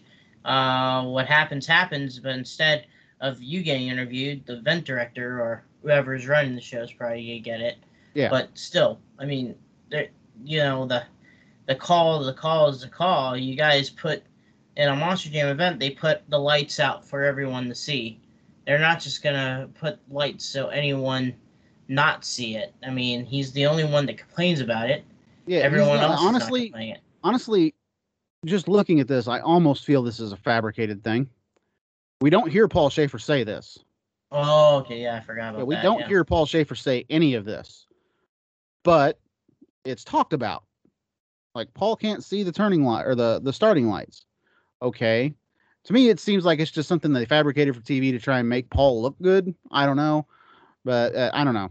It's one of those things that's lost the time right now. Uh, we get into the final race around number one here. Equalizer and Samson. These are two trucks that they had pointed out at the beginning of the episode that are very good on this course. And like we said earlier, this was basically spoiled And when they went to commercial break, Equalizer hits a turning pole, and Samson's going to move on. hmm And uh, later on in the next round, there's going to be some little bit more controversy. Yeah, oh yeah, there'll be a lot more when we get to the semifinals. But anyway, uh, we get some Dan on Dan action here with Dan on the podcast as well. Moriarty basically says, "Hey, a nice, a nice quarter final run, but now you've got Digger in the semifinals. Is that a nice award? I like the question. He actually asks a good question here." Dan Patrick says, "Well, to me, racing it's like racing in the final round. He and I race a good bit in the winter. I haven't got him on TV. It's a good course. It's a hammer down course, as you can see." I didn't see it, but I think Barefoot almost went over with a little being a little aggressive on the course. It'll bite you if you don't pay attention. Moriarty doesn't correct him, doesn't say anything. Barefoot's not the truck that almost went over. Predator was, but in Dan Patrick's case, he's probably in the back. He heard about it. He probably didn't see any of it. Moriarty just says Barefoot almost went over, but did you see what Predator did? hmm Predator with Pezo on board, hanging him on by a thread. I wouldn't call it that. He almost crushed the cab. Patrick comes back with, well, ego is the most competitive racing out there for a purse, prize money. When it comes down to the serious side of us, it's all about ego, and there's a lot of ego here. I don't know where that statement comes from, but he's not wrong hmm at all. Moriarty then says the thing with Tom and Bulldozer though, he's won 14 straight races since he's come out here on the circuit. You're probably better off going against Dennis in the semis. And he doesn't phrase that as a question; it's almost an exclamation point that a he phrases that as. And he also just completely ignores the whole ego statement that Dan Patrick just made in favor of talking about Tom Meents's winning streak. He just uh, just went over on that. You know what I mean? Just went over the head. Way over the head, Nyom, as uh, Jeff Dunham would say, just way over the head right there. Uh, Moriarty finishes basically saying, "Hey, is Samson holding strong? Minor things, but we're ready to go racing." Moriarty goes all over the place in this interview, from Digger to Meents to Pezo to Bull to Barefoot, several different trucks, and I'm sure Dan Patrick was just bouncing them all in his head at the time. Semifinals preview. This is another issue that I have with TNN Motor Madness Monster Jam shows. We got the first round of racing and we got qualifying, but we're going to end this hour broadcast by not giving you a conclusion to this at all. It took so long to actually get in to the Chicago style racing that we got out of it very quickly because we're not going to see the semifinals and finals until the next week's show. And that's the thing that they did in the 99 season is all the events were uh like that. But the only difference is between this and uh the two differences is one, it was a stadium show. Yeah. And two, they had a bigger field than eight. Normally there was gonna be like eight. I mean normally it's gonna be like 12, 14, 16 truck well Yeah. 12 or 14. The 16 truck field would have been the one at the uh, World Finals in St. Louis. So they they normally those stadium shows they would normally have you know the round one racing, two racing, semifinals and finals. Semifinals and finals would be in the number two bracket because of round one and round two being so long. Mhm. Well, this is a little bit different because it's half the field. Yeah, and know? you can tell they had a lot of filler on this episode, and I mean a lot of Mhm. filler. Uh, we get a Maalox minute here. It's Steve Hopkins rolling the ramrod over. We get a little bit of a freestyle show with Equalizer. Samson pulling a little power wheelie in this arena, by the way. That was pretty badass to watch. Samson pulling half of like half the truck up into a power wheelie across the floor. Uh, next week's episode on here, they talk about we're going to see the semifinals, the finals, and Quad Wars. Oh boy, Quad Wars. Mm. Week two, we want to point this out. Week two is currently not available on YouTube. It's not out there. We actually had to go to Dalton Hastings to get him to send us a recording of this so we could watch it, go through and do our notes on week two so we could cover Mhm. the semifinals and finals correctly. So thank you, Dalton, for that. Uh, and if you guys want to see this second episode, maybe uh, comment over on his YouTube channel, Dalton James Hastings, and say, hey, we want to see this. And maybe he'll upload it for you. Uh, the segment we open with on week two is a jargon jam for the term hot shoe. Dennis Anderson and Alan Pezo don't know what this is. And Tom Meents says it's someone who wins. And David Morris says somebody that can't keep his foot off the accelerator at all times. Good explanation from David Morris to end that segment. I, I enjoyed that.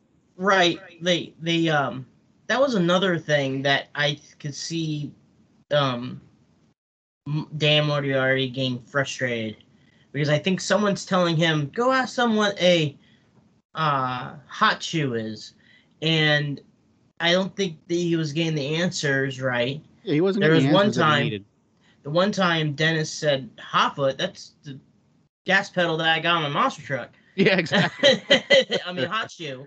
Um yeah, hot foot is what I got in the back. it says on, says like, that on my gas pedal. Oh, yeah, it says on my gas pedal, but that's pretty much it. And everything else is was pretty much uh, just head shaking, head scratching, frustration. Uh, I personally thought that it was a little bit funny, but I just thought maybe they could have done something else. I just thought that was a waste of time. Yeah, I thought it was too. But in this episode, we get straight into the semifinals. We got Bulldozer and Barefoot here. Todd Frolic would love to put this feather in his cap. Scott Douglas referring to him beating Tom Meents, who at this point has won 14 rounds in a row. Let's talk to Gary Porter about that one, uh, including a final round win over Barefoot the week prior in Orlando. Frolic is looking to avenge a loss here, and Meents is basically looking to continue a streak. And the whole shot appears to go to Bulldozer, but there is no looking back for Tom Meents here. Tom gets around the track very quickly, leading the first time by and over the finish line by about a truck length. And with the bounce, actually pops the truck up onto the right side for a minute. It did that kind of classic Meents kind of bounce back and forth, Mhm. right to left, and popped back up onto the sidewalls. I still think that they they purposely chose the song "Dope Ride" for him because of the dan- the the part where it goes right, left, because it's a Yeah, Mintz take a ride. bounce. Take a ride into that ride. Yeah, there you go. And once Uh, again, they're going to show more than just one replay. Yeah, they show So- plenty. They show plenty of replays right here. We get a nice ISO cam of barefoot showing Todd Frolic's pass. Seems like Todd did get on the two wheels a little bit around the last turn, which did cost him this time. That actually does cost somebody a win against Tom Meents. Meanwhile, Gary Porter hiking the rear tire up for some reason that cost him a win in the last race and our last show that we had covered. Uh, the final jump from barefoot is a nice leap, by the way, as Frolic almost goes into the dumpster at the end of the track. He grazes it with that left front tire when he lands. I could tell you that's that was some heads up driving right there from Frolic to get on the brakes really quick. Otherwise, he was going to slam that dumpster. Uh, head on camera shot shows Bulldozer and Tom just has an absolutely fantastic final turn. And honestly, not to toot my own horn, but it reminds me a little bit of how I drive an RC truck, pivoting it off that right or left front tire when you're going into a corner. We see that done by Tom Meents perfectly here. He pivots on that left front tire right around that pole, gets on that loud pedal to finish line. A fantastic run from Meents.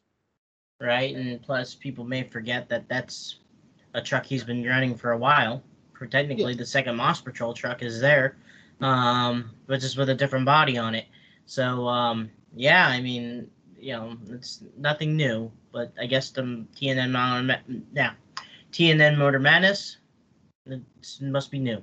Yeah, it, it's a completely new truck. It's like back in the day whenever uh, Dan Runte debuted on television. He was driving Bigfoot 8. Nope, that's Bigfoot 10. Brand new Bigfoot 10. We swear it's Bigfoot Mhm. 10. We checked it was Bigfoot 10. We're pretty sure it's Bigfoot 10. By the way, it's Bigfoot 8. Uh, we get Samson and Gravedigger here, and this is oh, this is going to be a long talk right here between the in this semifinal round race we got right here. Samson considered the favorite to win here, while Anderson and Digger are a threat to win at any place, any time. Scott reminds us that Dennis is determined to get that checkered flag off the back of Bulldozer, and the only way to get it is to get through Samson right here. They leave the line, and Dennis actually launches a little bit, a little bit cockeyed right here. He goes launches off to the right. He's in the blue lane, obviously. So Dennis seems to be going for that wide arch so he can get that corner exit again. And Dan Patrick stays straight, and then when he gets to the turn, when he gets to the turn, he gets to the turn. Basically, that truck corners very well, while Digger 12 needs a little bit of that arc to get around the corner. Dennis misjudges that arc though and directly nails a turning pole. Meanwhile, in the other lane, it's very clear Samson misses a jump with the left front tire. The, the truck launches awkwardly. Samson miss does not get both front tires over the jump. In the official's eyes, this is now one to one, and it's still an even race. When they come back across the finish line the second time, Gravedigger is ahead of Samson, and Gravedigger is declared the winner. However, there is a replay shown right here, and this is something I did not catch in the initial pass by Dennis when they showed it on the live race of it. On the replay, you see Dennis hit the pole, and then his left front tire missing a jump. So we've got basically two to one now. Mm-hmm. The win should go to Dan Patrick. Mhm. However, and this is something this has been debated by people. I saw it debated not too long ago by a few people. Um, basically said they didn't know what what happened right there. I'll tell you what happened. They called it from the floor. They didn't have a guy like me in 2020 sitting in the booth to call the race and watch for every little penalty. They had a guy on the floor calling the penalties, and I will guarantee you that guy on the floor caught the pole and he caught the jump for Samson, but he didn't catch the pole and Digger because at the time that Digger hits that pole and is coming around the corner to hit that set of cars, Samson's missing the jump in the other lane. So at that point, you need four eyeballs watching Mhm. this. There's no nobody's going to go back and look at a replay on this. Let's face it. The only thing they're going to show on the replay to the live crowd is those two trucks coming across the line together. And Dan Patrick, according to Roy Jansen, basically says he Dan Patrick basically says I won this race. I was first across the finish line. But Dan obviously doesn't know that Dennis also missed a jump. And nobody has no nobody in this broadcast mentions that Dennis misses this jump. Probably because, like I said, nobody on the floor saw it. Right, right. And now there could have been more to it also, and then maybe they wanted the the broadcast wanted to pull some strings and keep the storyboard the way it goes. So they try to do as much as they could to not show they uh grave. Well, they, doing they show it in one replay. It's a very good point you brought up there. They show it in one replay. Any of the replay after that, they cut right before he goes into the cars. Mm-hmm. So I, I definitely think that you know this episode. The one another reason why I picked this episode too was how many times they bend the rules. What was really true at this event? What was Now, you know? you saying that the round one race with Meents and Porter, that is one that you could literally sit back and question and give that question to. This race, with the amount of penalties that happen back to back to back right there, I can blame that on an officiating mistake. No. I, I can blame that one on an officiating mistake. Hmm. Because, like I said, they have one guy watching this race. It's one guy on the floor. Again, on the floor calling this race, not up top, on the floor. I, he can't call that and catch all three of those penalties that Right, happen, right. like I said, back to back to back, right there on the floor.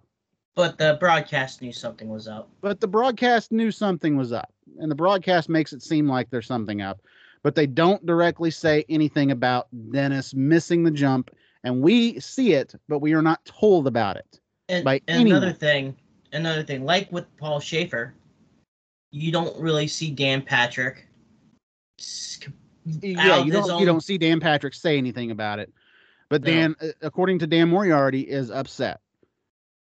And Ba- basically, Dan says, "Hey, I tried to talk to Dan Patrick, and he basically threw his arms in the air, no comment. I won the race. I know I won the race. Go watch the tape. I won the race." Roy Jansen almost just shrugs his shoulders here about this. He says both infractions were called on the radio. Whether it was a ball or whether it was a strike, we'll live with it. He goes on to say there is always protests, there are always conflicts in motorsport. When there are complaints where the only remedy is to run the race over again, you have to live with the decision. And that is something that I wholeheartedly disagree with. Mhm. I agree. Roy shot himself in the foot in that interview, as far as I was concerned. The only remedy to this race was to run it again at this point. If there is that much discrepancy and if, if Dan Patrick's throwing as much of a fit as we're being told, they need to run the race again. A prime example of this Later on, World Finals 2, Dan, Brian Bartle doesn't see the flag. They had to change the course at World Finals 2. For those people that don't know, they changed the course. It's no longer the straightaway coming down Thunder Alley because of a water main break. It's a J drag inside of the stadium for the semifinal round. Blue Thunder gets a win over Wolverine, but when the the flagman waves the flag, he's standing too close to Wolverine. Blue Thunder sees it, and Wolverine just sits there because Bartle can't see the flagman. The flagman literally has to run at him waving the flag before Bartle sees it. Then he takes off. This I believe this was on I'm not sure if this was on the VHS tape release or not, but there's a heated discussion in the back. I had it on uh, recorded VHS from a live pay-per-view for a long time, and you could see these guys arguing and arguing and arguing, and then finally we see Bartle just take off running towards his truck. They're suiting him up. They're going to let him rerun the race. Very fair thing to do. What they should have probably done here, in my opinion. Now, there's also a certain situation, I'll be the devil's advocate, back when uh, it was one World Finals where Tom's truck shut off down Thunder Alley and Iron Man clearly won. But they reran it anyway because, you know. Yeah, but that's not retro. right, right, right. that happened but, a few years ago. anyway, it, anyway, my, my point here is in Monster Truck Racing, they have brought races back to be reran. Mhm. That race at the World Finals is an example. Another example, TNT Motorsports did this in, I believe it was Memphis in 1990. Bigfoot and Equalizer reran a final round race, and Bigfoot eventually came out on top. Mhm. If there's, like I said, if there's this much discrepancy, what's wrong with rerunning the race again? Right. That's That why I was no questioning to me why they did not do that. that's why I was questioning about what was, you know, true and what was not. Was it for television? What was, you know, what was going on? There was so much stuff going on that, uh, that you know, the interview, you know, there was a lot of head scratching, but it is what it is, I guess. Yeah, and like I said, this interview also ends awkwardly uh, between Roy and Dan. It's just, it's just weird. Now, like I said, on to what I really think happened here.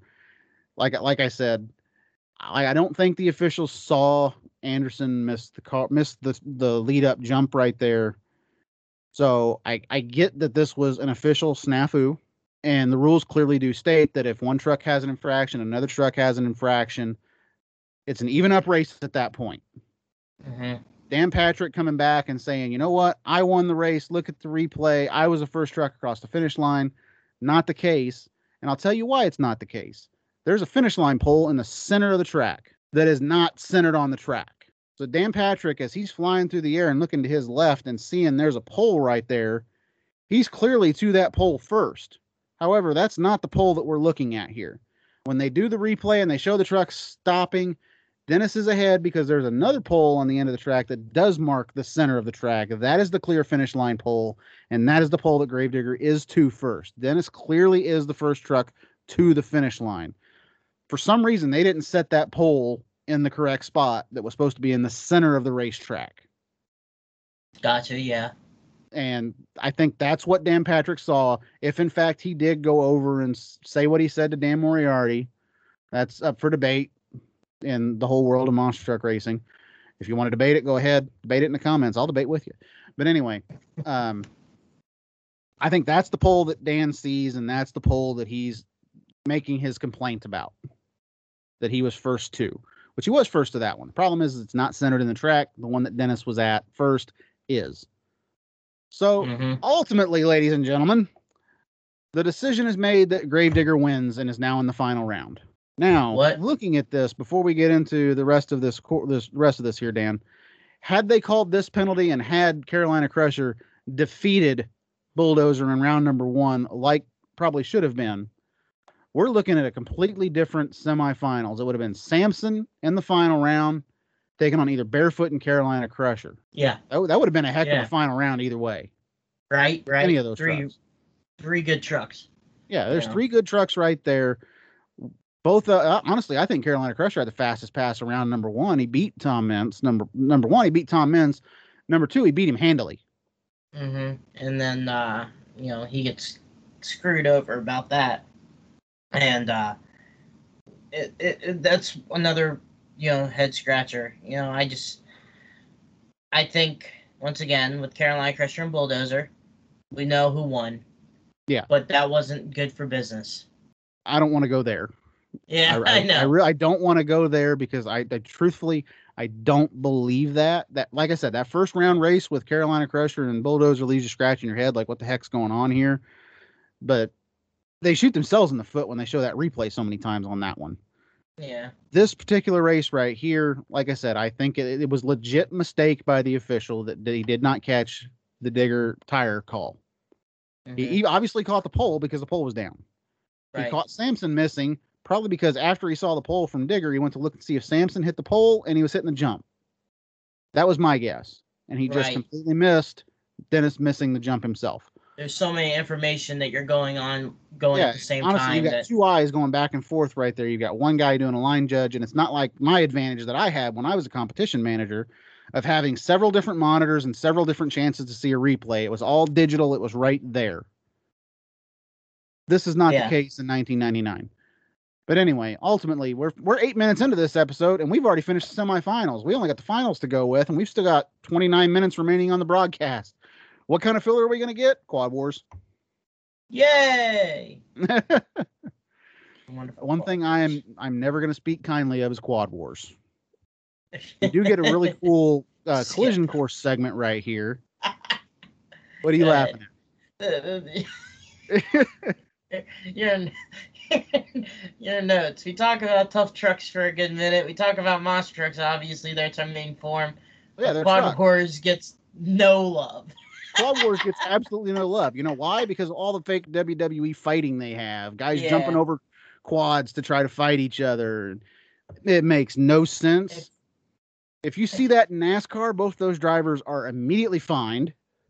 In Mm, Quad Wars, no, eh, that's just that guy being that guy. It makes absolutely no sense. There's never any talk of any teams getting fined or anything stupid like that. Yeah. Just it's dumb. They don't even make it look like it's legitimate. But anyway, we go into a collision course segment here. Uh, and I actually really like this. We see a really good clip of Ground Pounder, an uh, old obscure truck that not many people have really ever seen, having a rollover. And then we see a couple of Predator sky wheelies, a quad accident that looked very violent, by the way, a nosedive, and then a corkscrew stunt, stunt that actually appears to go a little bit wrong. The, tr- the car jumps, hits the corkscrew ramp, does the corkscrew, lands in the car pad, and then just bounces out of the car pad basically and skids across the floor. Uh, and then we see a famous crash from Digger number 10 where it breaks a uh, tie rod in the rear end, and you see both rear wheels fold in on each other, and Pablo has to save it. Uh, and then we're back to Quad Wars, and we're going to go ahead and skip that. Next. Skipping ahead, we get to the interview with Dennis and Tom, our finalists. They appear to be having fun. Uh, Anderson has a huge grin on his face when Tom says, I'm trying to think of what I want to put on that flag. I'm going to keep it till the end of the year, so I don't have to worry about it. Uh, Dennis says, I tell you what, the only reason that you have that flag is because my truck broke. Uh, Buddy Rowe, you can keep it basically if uh, you think that's the way that you deserve that flag. Referring to him losing the ring and pinion in Orlando, they end the segment with each driver saying no excuses to each other, no excuses. We cut to some freestyle action with Bulldozer coming out on the floor, which appears to have taken place before the finals, according to the announcers. Honestly, I don't know. I'm going to assume that this was filmed after the finals as Mhm. well as the digger freestyle we're going to see in a little bit. Uh, after Tom, some of Tom's freestyle highlights, we cut to Carolina Crusher highlights. Gary's described as the king of donuts. The king of donuts goes for a donut, and as you referred to earlier, the red and yellow truck decides to take a roll over Beethoven on the top side of the floor over there. Very easy roll, though, to be perfectly honest. Compared to Houston, yeah. Very, very, very light rollover. it kind of reminded me like when I'm, we had Cody Saucier on the show and we talked about Gary Porter rolling over Carolina Crusher number three in Memphis in 1991. Truck lands and then just easiest rollover you could possibly have. Just a little bit of body damage for Gary Porter right here. If he's lucky, maybe a little bit of cage damage. I doubt it, but uh, just made basically look like it tore the roof off the truck, and that was about it. Right, right. Not if you watch the rollover, it doesn't look like anything's really damaged. That would have been the easy fix for him for the next event anyway. Exactly. Going into the finals here after all that filler of Quad Wars, which I honestly did not watch, I skipped right over it. Honestly, in the, my notes, I typed skip with about 45 P's at the end of it because that's how Mhm. much I hate Quad Wars. But anyway, after all that filler, we come back from commercial, and what do we get? Talking about the final round, we get Dennis Anderson talking about shocks. you just don't go to your local auto parts store to get these. Pezo, Meents, and Frolic all weigh in on the shocks as well. Frolic saying the funniest thing, which is, I'm the driver, man. I don't even know how the shocks work. I love it the way he says that. That just struck me as Yeah. funny. I mean- Obviously, Todd Frolic knows what he's talking about, but yeah. I don't think he he wanted to answer the question. Perfectly honest with you. Interesting note here is now that Anderson is in, Elaney has not been in the entire night. He's in the yellow lane, and Meents is on the blue side where he has been the entire night. Now Tom is on a quote unquote 15 race winning streak, and we're told that he's beaten Digger twice in this streak. And then we, inter- we get an interview with Tom Meents. Dan says, "Hey, you took the flag last time out in Orlando. I think he wants it back." Sherlock. No blank, Sherlock. Uh, I mean, we've heard this 65 times, but anyway, uh, Tom, you know, I think he does. I love the way Tom says that too. It's just uh, almost a classic heel from wrestling. You know, I think he does. he doesn't want to lose, that's for sure, but I don't either. I'm gonna go out there and battle to the finish. Two tough drive, two tough, tough competitors, and ain't nobody gonna be leaving anything on the track except some destroyed parts. Dan, it's going to be one heck of a final round. The fans are going to get everything they paid for. I hate statements like that because you haven't seen the race yet. Just my two cents on that. Uh, Tom, yep, yeah, they are. People are getting people are getting rowdy here. Friday, Saturday night, whatever, whatever night. Uh, we're going to go out there and give it our all. Then we get an interview with Dennis Anderson. You talk about it, you dream about it, you prepare yourself. The guy who stole your flag is in the finals, mano y mano. What are you going to do about it? I like actually, I'll give Dan Moriarty some praise right there. That was a very good way to word that question. Hmm I like that. That was a very good way to word that question. And then it says it's kind of like a dream come true right now. I want to beat him fair and square. I want to keep my cool. I want the dust. I want to dust around those turns because I've got the power. I just don't have enough room out there. Tom's good. His truck steers really well with the rear end. I'm going to give it my best shot. And all I've got to do is keep my cool and make those turns nice and easy, and I'm going to get my flag back. Dan says, Is there anything you've learned about your driving on this track and on this course that you're going to change for the finals? Dennis, honestly, he's very truthful here. He says, I've tried several different styles tonight, and I still ain't nailed down to one of them.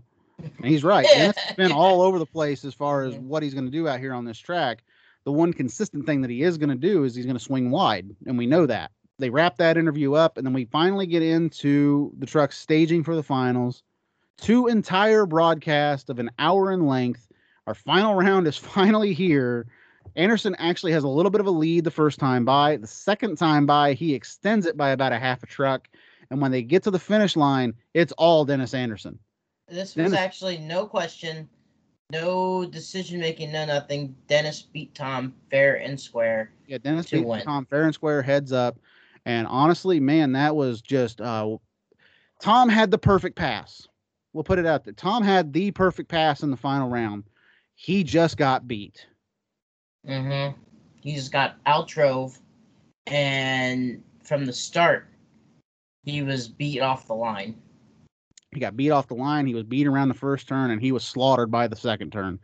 Dennis had the horsepower. Like I said, he was swinging a little bit wide in the corners. He wanted to use that horsepower to its fullest extent to beat Tom Meents right here, and that's exactly what he did. Uh, they, they talk about it right here at the end. They talk about how it was one on one, mono y mono. And what I what I find funny here is is they've talked 15, 15 and 0, 15 and 0, and Tom comes out and says, "Well, I came out here with the big boys and I've ran 17 and 1 so far." Mm-hmm. so I mean, it's another thing is when they did the interview prior to this finals, I I think Tom was being, you know, what he's always been, driving Monster Patrol, being himself. I think later on he finds out what the what TNN wants, and then you see later on, it, like in the St. Louis World Finals, and then in the 2000 season, Tom starts realizing, okay, I'll start playing this character of a cocky, dominating driver, you know, mm-hmm. having the backing of Goldberg and everything like that, playing everyone's card of I'm this good guy, and as when I say good guy, I mean you know this good driver that no one can touch blah blah blah blah blah blah this and that. And but in this interview you could find you could sense tom is you know humble and he he knows what's going on. He knows what's for stake and he's just going to try as best as he can. Yeah. Uh, after the final round we get some clips of dennis anderson doing some freestyle out here. Uh, dennis being Dennis, really doing some cross threads over the cars, some wheel stands off the backs of the cars, just tearing up the floor really with the gravedigger. And it's honestly, if they, if they had been judging the freestyle at the time, Dennis probably would have won. Judging by some mm-hmm. of the mm-hmm. other clips that we saw out there, he he was all over that floor. Uh, we, we get the Tom interview right afterwards, and then we go into a Dennis interview right here. Dan basically says, "So you lost the flag at one, now you got it back, no big deal, right?" And Dennis, "Yep, there's a big deal about it. Tom got the flag because I broke, and that's what I was talking about earlier. I said I want to get my flag back. I want to win fair and square. He don't have any excuses. I don't have any excuses. He was my Huckleberry today, Buddy Rowe. That is a Dennis Anderson thing to say if I've ever heard it. I got him. I got my flag back. That's what I wanted. Then the Dan Moriartyism. And I'm just going to say their Army isms are amazing. Army Armstrong isms are amazing. And we'll talk about them for a long time on this show. Moriartyisms, there really isn't any one specific. You're just, as soon as I say it, you're going to know that he's going to end an interview very awkwardly. And this is one of those times. That was one heck of a final. Yeah, man, it's a small building. It's tight racing here. We ought to go. We ought, we went out there and we mounted, minded our P's and Q's. We got to drive as hard as we can. It takes good drivers to go as fast as we, do. we do. TV sometimes doesn't do them justice. You just got to come in to one of these shows, come in and sit in the stands and watch us. I think you'd be amazed the fans had a blast. Yeah, they did. And then Dennis obviously thanks the fans, thanks mom, dad, Adam, and Krysten and Ryan, all of his kids. Dad's out here kicking on the butt, kicking ro- kicking butt on the road. And he says, "I'll be home in a little bit." And then we get the Maalox minute, basically in the show, saying eh, it's the Carolina Crusher rollover, which is an obvious choice for a Maalox minute to end the show. Uh, second show I thought was much better than the first, and I think that's because I fast forwarded through a lot of it because of Quad Wars. Not afraid yeah. to admit that at all. That I fast forwarded no. through Quad Wars. uh, it's even better when you hear someone never first time watching Quad Wars, and then you're like, and you're trying to explain it to them. You're trying to explain how this totally legitimate monster truck race is happening over here, but then there's that. Yeah, yeah, legitimacy out the window. Exactly. you know that monster truck race you saw that was totally legitimate. Watch this. Watch this over here. and anyway, I'm curious, what's your opinion on this show, Dan? Uh man, I I there there's there was only a few things I picked that cover this, and one um is uh to be honest with you, you're a smart man knowing why I picked this show. It was one of the worst coverage monster truck coverages I ever seen in my entire life. Yeah, and I'm giving cool. it a benefit of a four out of ten uh, lack oh, you changed uh, it. Now, but yes. before we started recording here, folks, Cheech was like, I'm giving it five. I did, but then I was like realizing four. Well, because I watched it last night and I watched it a few nights ago, and I was like, man, this is just terrible. This is downright terrible. And then I give the benefit of the doubt. It was like, yeah, maybe five out of ten. And I read your notes, and then you you I look back, thinking in my head, going back and forth, and you see me. If you saw my Skype video, I've been doing a lot of head scratching. So, yeah. um, I give it a four because, um, the the the calls, the video, the calls was questionable. The the the re, the, the four the, the reason why I give the four in general is the lineup of trucks and there was some good racing but yeah, that's pretty much it. Like I said, there's two bad calls in here that just two shoot bad the racing. calls, yeah. And then the questioning, the the uh, Dan Moriarty. No, I mean he, he he. I would rather have um someone that you know would be blunt on his questions than trying to ask a generic bad question and make it sound like it's a good time and that's what he did. He made a lot of uh, awkward moments with a lot of drivers that, you know, it shouldn't be. And well, put it this uh, way: Dan Moriarty ending every interview was like that awkward guy that bought a girl a drink at a bar and he just won't leave her alone or take the hint. Right, right, and still keep on giving her drinks while she's like, "I'll take them," but that's all exactly, you know? exactly. And That's uh, what that reminded me of. And if Dan Moriarty listens to this, I'm sorry, you sucked on this show. and your hockey team sucks too. Oh, Anyway. hey, whoa, wait. I didn't go there, Dan. I didn't go there. The other Dan did. That guy. Um, he's uh, he's somewhere in Los Angeles, so he'd be all right. But um, another thing is is they knew ahead of time that this was a smaller show compared to a stadium monster truck show. Mhm. What they should have done was maybe fill in two, a night one and a night two. They could have done that. It could have been done that. two full shows on each broadcast because Yeah. they're, obvi- they're obviously doing more than just one show in Nashville. Yeah, right, right. When I was they, when I was in Nashville, we did I believe four shows, two Saturdays, two Sundays. I'm I'm thinking back here is a three show weekend, one Friday and two Saturday shows. I could be wrong, but uh, if Yeah. you guys on the show can correct me, it was a three or a four show weekend. I'm leaning towards a three show, but I could be wrong. Um, but still, there was multiple shows, and they could have filled in two programs with that, or you know maybe a one show with racing, and then experiment with what they would do f- for the rest of the TNN Motor Madness have a freestyle or something like that. But I don't know. Exactly. Um, but how they kind of ruined this program is trying to fill in so much entertainment for one show. No one can see my quotations on this podcast. He's doing the quotations, folks. I can I can I can vouch for this. but I'm just saying that it was just it was just terrible. But then again is but then again, how many times until until this event, the next time I believe you see a arena show from any form of Monster Jam is I think maybe a few years back when they did the Triple Threat tour. Yeah, and I think that there's a very valid reason as to why, and they point probably point to this show as the reason why. This was very poorly produced. This Mhm. is like you had said earlier. This is one of the worst flag to flag coverages, and this was spent on two separate hour long broadcasts that we covered today Mhm. to cover an eight truck racing bracket. That is insane. The guys in the booth, Mike Hogewood, Scott Douglas, they are fine. And you can tell that they are still, at this point, the chemistry is still building between them, but that chemistry is going to be very strong. And by the end of this relationship, these two are some of the best commentators in the sport. Dan Moriarty, however, is by far one of the worst pit reporters I've ever seen. And this is coming from somebody like you said, 12 year old Josh. I liked Dan Moriarty when I was 12 years old. Now, I wanted to punch him. I wanted to reach to the TV screen and punch him for some of the things that he was doing. I, I want to, re- I want to go back in time and smack myself for liking him when I was 12. But he ends interviews awkwardly. He doesn't listen to some of the answers, like some of some of the questions that he could have had really good, or some of the answers he could have made into really good questions. He just comes back with generic questions and then berates the driver that gives him the generic answer, David Mhm. Morris.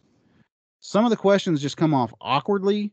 Uh, his interviews to me, they just felt weird the entire time. Some of the drivers just seem to be out of place with him, and that's never a good thing. Uh, as far as officiating on the show, I hate to throw anybody under the bus uh, about it, but at the same time, there was just there was two ridiculous calls that were made on this show. One, uh, actually, I take that back. There's one very ridiculous call, one very questionable call. I also have to say the call of just qualifying just a straight line is Yeah, another head weird. stretcher. You know, why can't they just qualify going roundy round and then find out who gets the better time Exactly. instead of just straight line? Exactly. And that's one thing that jumped out to me as well. Excuse me. Is they qualify him in a straight line, but they spend three quarters of the show talking up to the point to doing the roundy round talk. They talk roundy round, roundy round, roundy round, roundy round, and then when they get to qualifying, oh by the way, we're going to run these straight line. With no explanation whatsoever as to why earlier in the show. It made no sense to me. Uh, the major issue that one of the major issues that I have here is the whole Tom Meents being portrayed as a villain thing. He stole my flag. Dennis Anderson basically, honestly, when you watch this back, you almost look at Dennis as maybe a little bit of a hate uh, God. I'm a I'm a Digger fan. I've always been a Digger fan. I'll always be a Digger fan. I'll always be a Bigfoot fan. I'll always be a Max D fan. I'll always be a fan of Tom. But in this particular instance, and I'll always be a Scott Stevens fan. I'll say that too. But in this, he looks just about as bad to me as Scott Stevens did in 1990 after the banning of Bigfoot 8. To me, he's just he's crying in this show. He's whining about how much he wants that flag. I broke. That's the only reason he has it. I broke. That's the only reason he has. It. He says it multiple times in this show. They're portraying him to look like a hero in this show, and to me, he just comes off as I don't know. You, it just comes. It just comes off bad. It just the Mhm. whole the whole thing between him and Tom. As fun as they look like they're having, more power to it. They look like they are having a blast talking to each other, but they make them try and be like hero and villain in this show, and it it just it comes off totally wrong. They portray it the wrong way. They do much better of this in later years in TNN Motor Madness but here they they do not do a good job and i believe i'm being generous when i give this show a three Mm. very generous Yeah, like I said in the, the previous uh, prior to it, I don't think Tom knew about it, and also I think you also watched Dennis's interviews too. And this, I don't think he was taking it seriously. You know, I I'm? I'm agree, i'll agree with you there the whole part about him stealing my flag and stuff like that you can see he's grinning when he says that Mhm. like i think he's just saying that because tom's probably around him at some point behind the camera as No. he's talking Now you want to see a heated, you want to watch a heated argument between the two. Watch the race between them two at St. Louis later that year. yeah when they are when they penalize Tom for going two wheels and his father gets into it. So Bill Yeah. Yeah and that's that right there you saying that is exactly why i don't believe and and there there are some instances and this was actually brought up not too long ago in another facebook discussion not going to name any names but some people were trying to say that this show was completely rigged if this show is rigged then why is tom meents's dad jumping into the fight in st louis later in the season why why is there such an argument right here it Mhm. makes absolutely no sense to me i don't i don't I don't see why anybody would think that this was fixed or rigged for Dennis Anderson and Gravedigger to win this event or to win any other events in the season.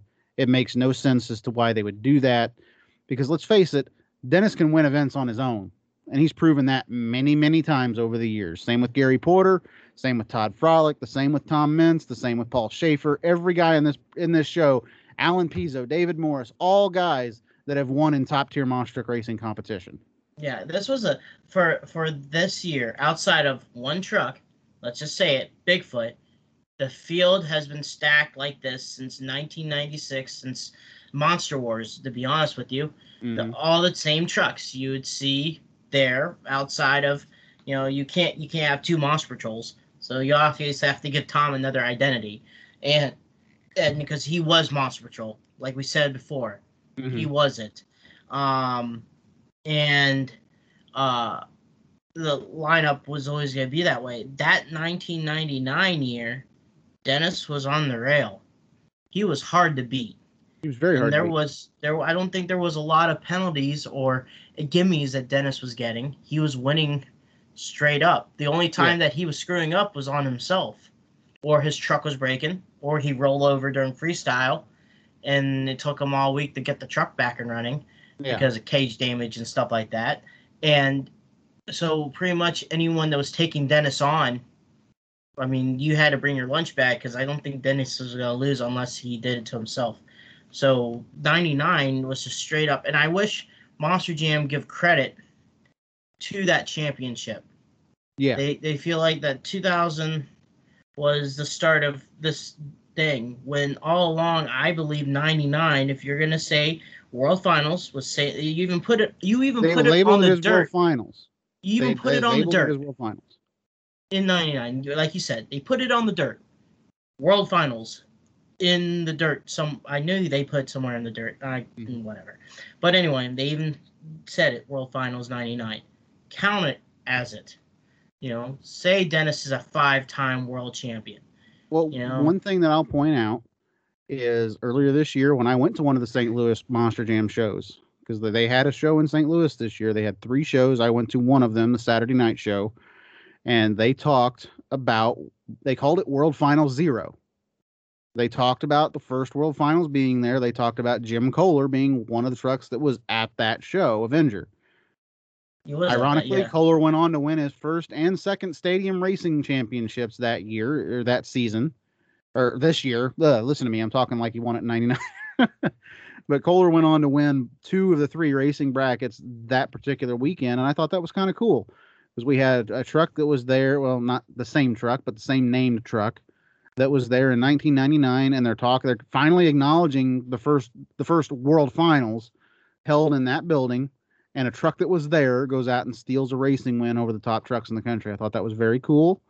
Uh, I thought that it was nice that they were finally giving that particular event the justice that it really deserved. Oh, okay, okay, because I I didn't know they did that, but but for a longest time they just ignored it. Yeah, and yeah. they ignored it, they ignored it, and they ignored it. But beginning of the show, they were talking about the World Finals, and uh, they actually uh, believe it was Rachel Hagan, DJK Young, says uh, Brian Womack won racing. Brian Womack and Bearfoot wins racing at the mm. first World Finals, and they they acknowledged it at that show. Anybody that was there can vouch for me that that was said, and it was something that was very nice piece of history, and I'm glad that they said it. That is pretty cool. I, I didn't know that, but like uh, yeah, that's pretty cool that they finally gave props to it. So if they say that, then Dennis and Gravedigger should be a five-time world champion. They should. They should add another championship onto Gravedigger, just like they should count the points championship that Adam won not too long ago, and the points championship Morgan Kane won, and I believe they should also add the championships that they won in the World Finals with Gravedigger. Remember that year when both Gravediggers won, both you know Adam won uh, freestyle and think Morgan Kane won racing. I believe they did add those, but honestly, to get to get back, then just wrap this show up right here. Uh, like we said, you gave it a, a four, I gave it a three, and I still think it's very generous at a three. I'd almost want to go to a point to two point five, really, because there was good racing, but those two bad calls just set the whole racing apart for me.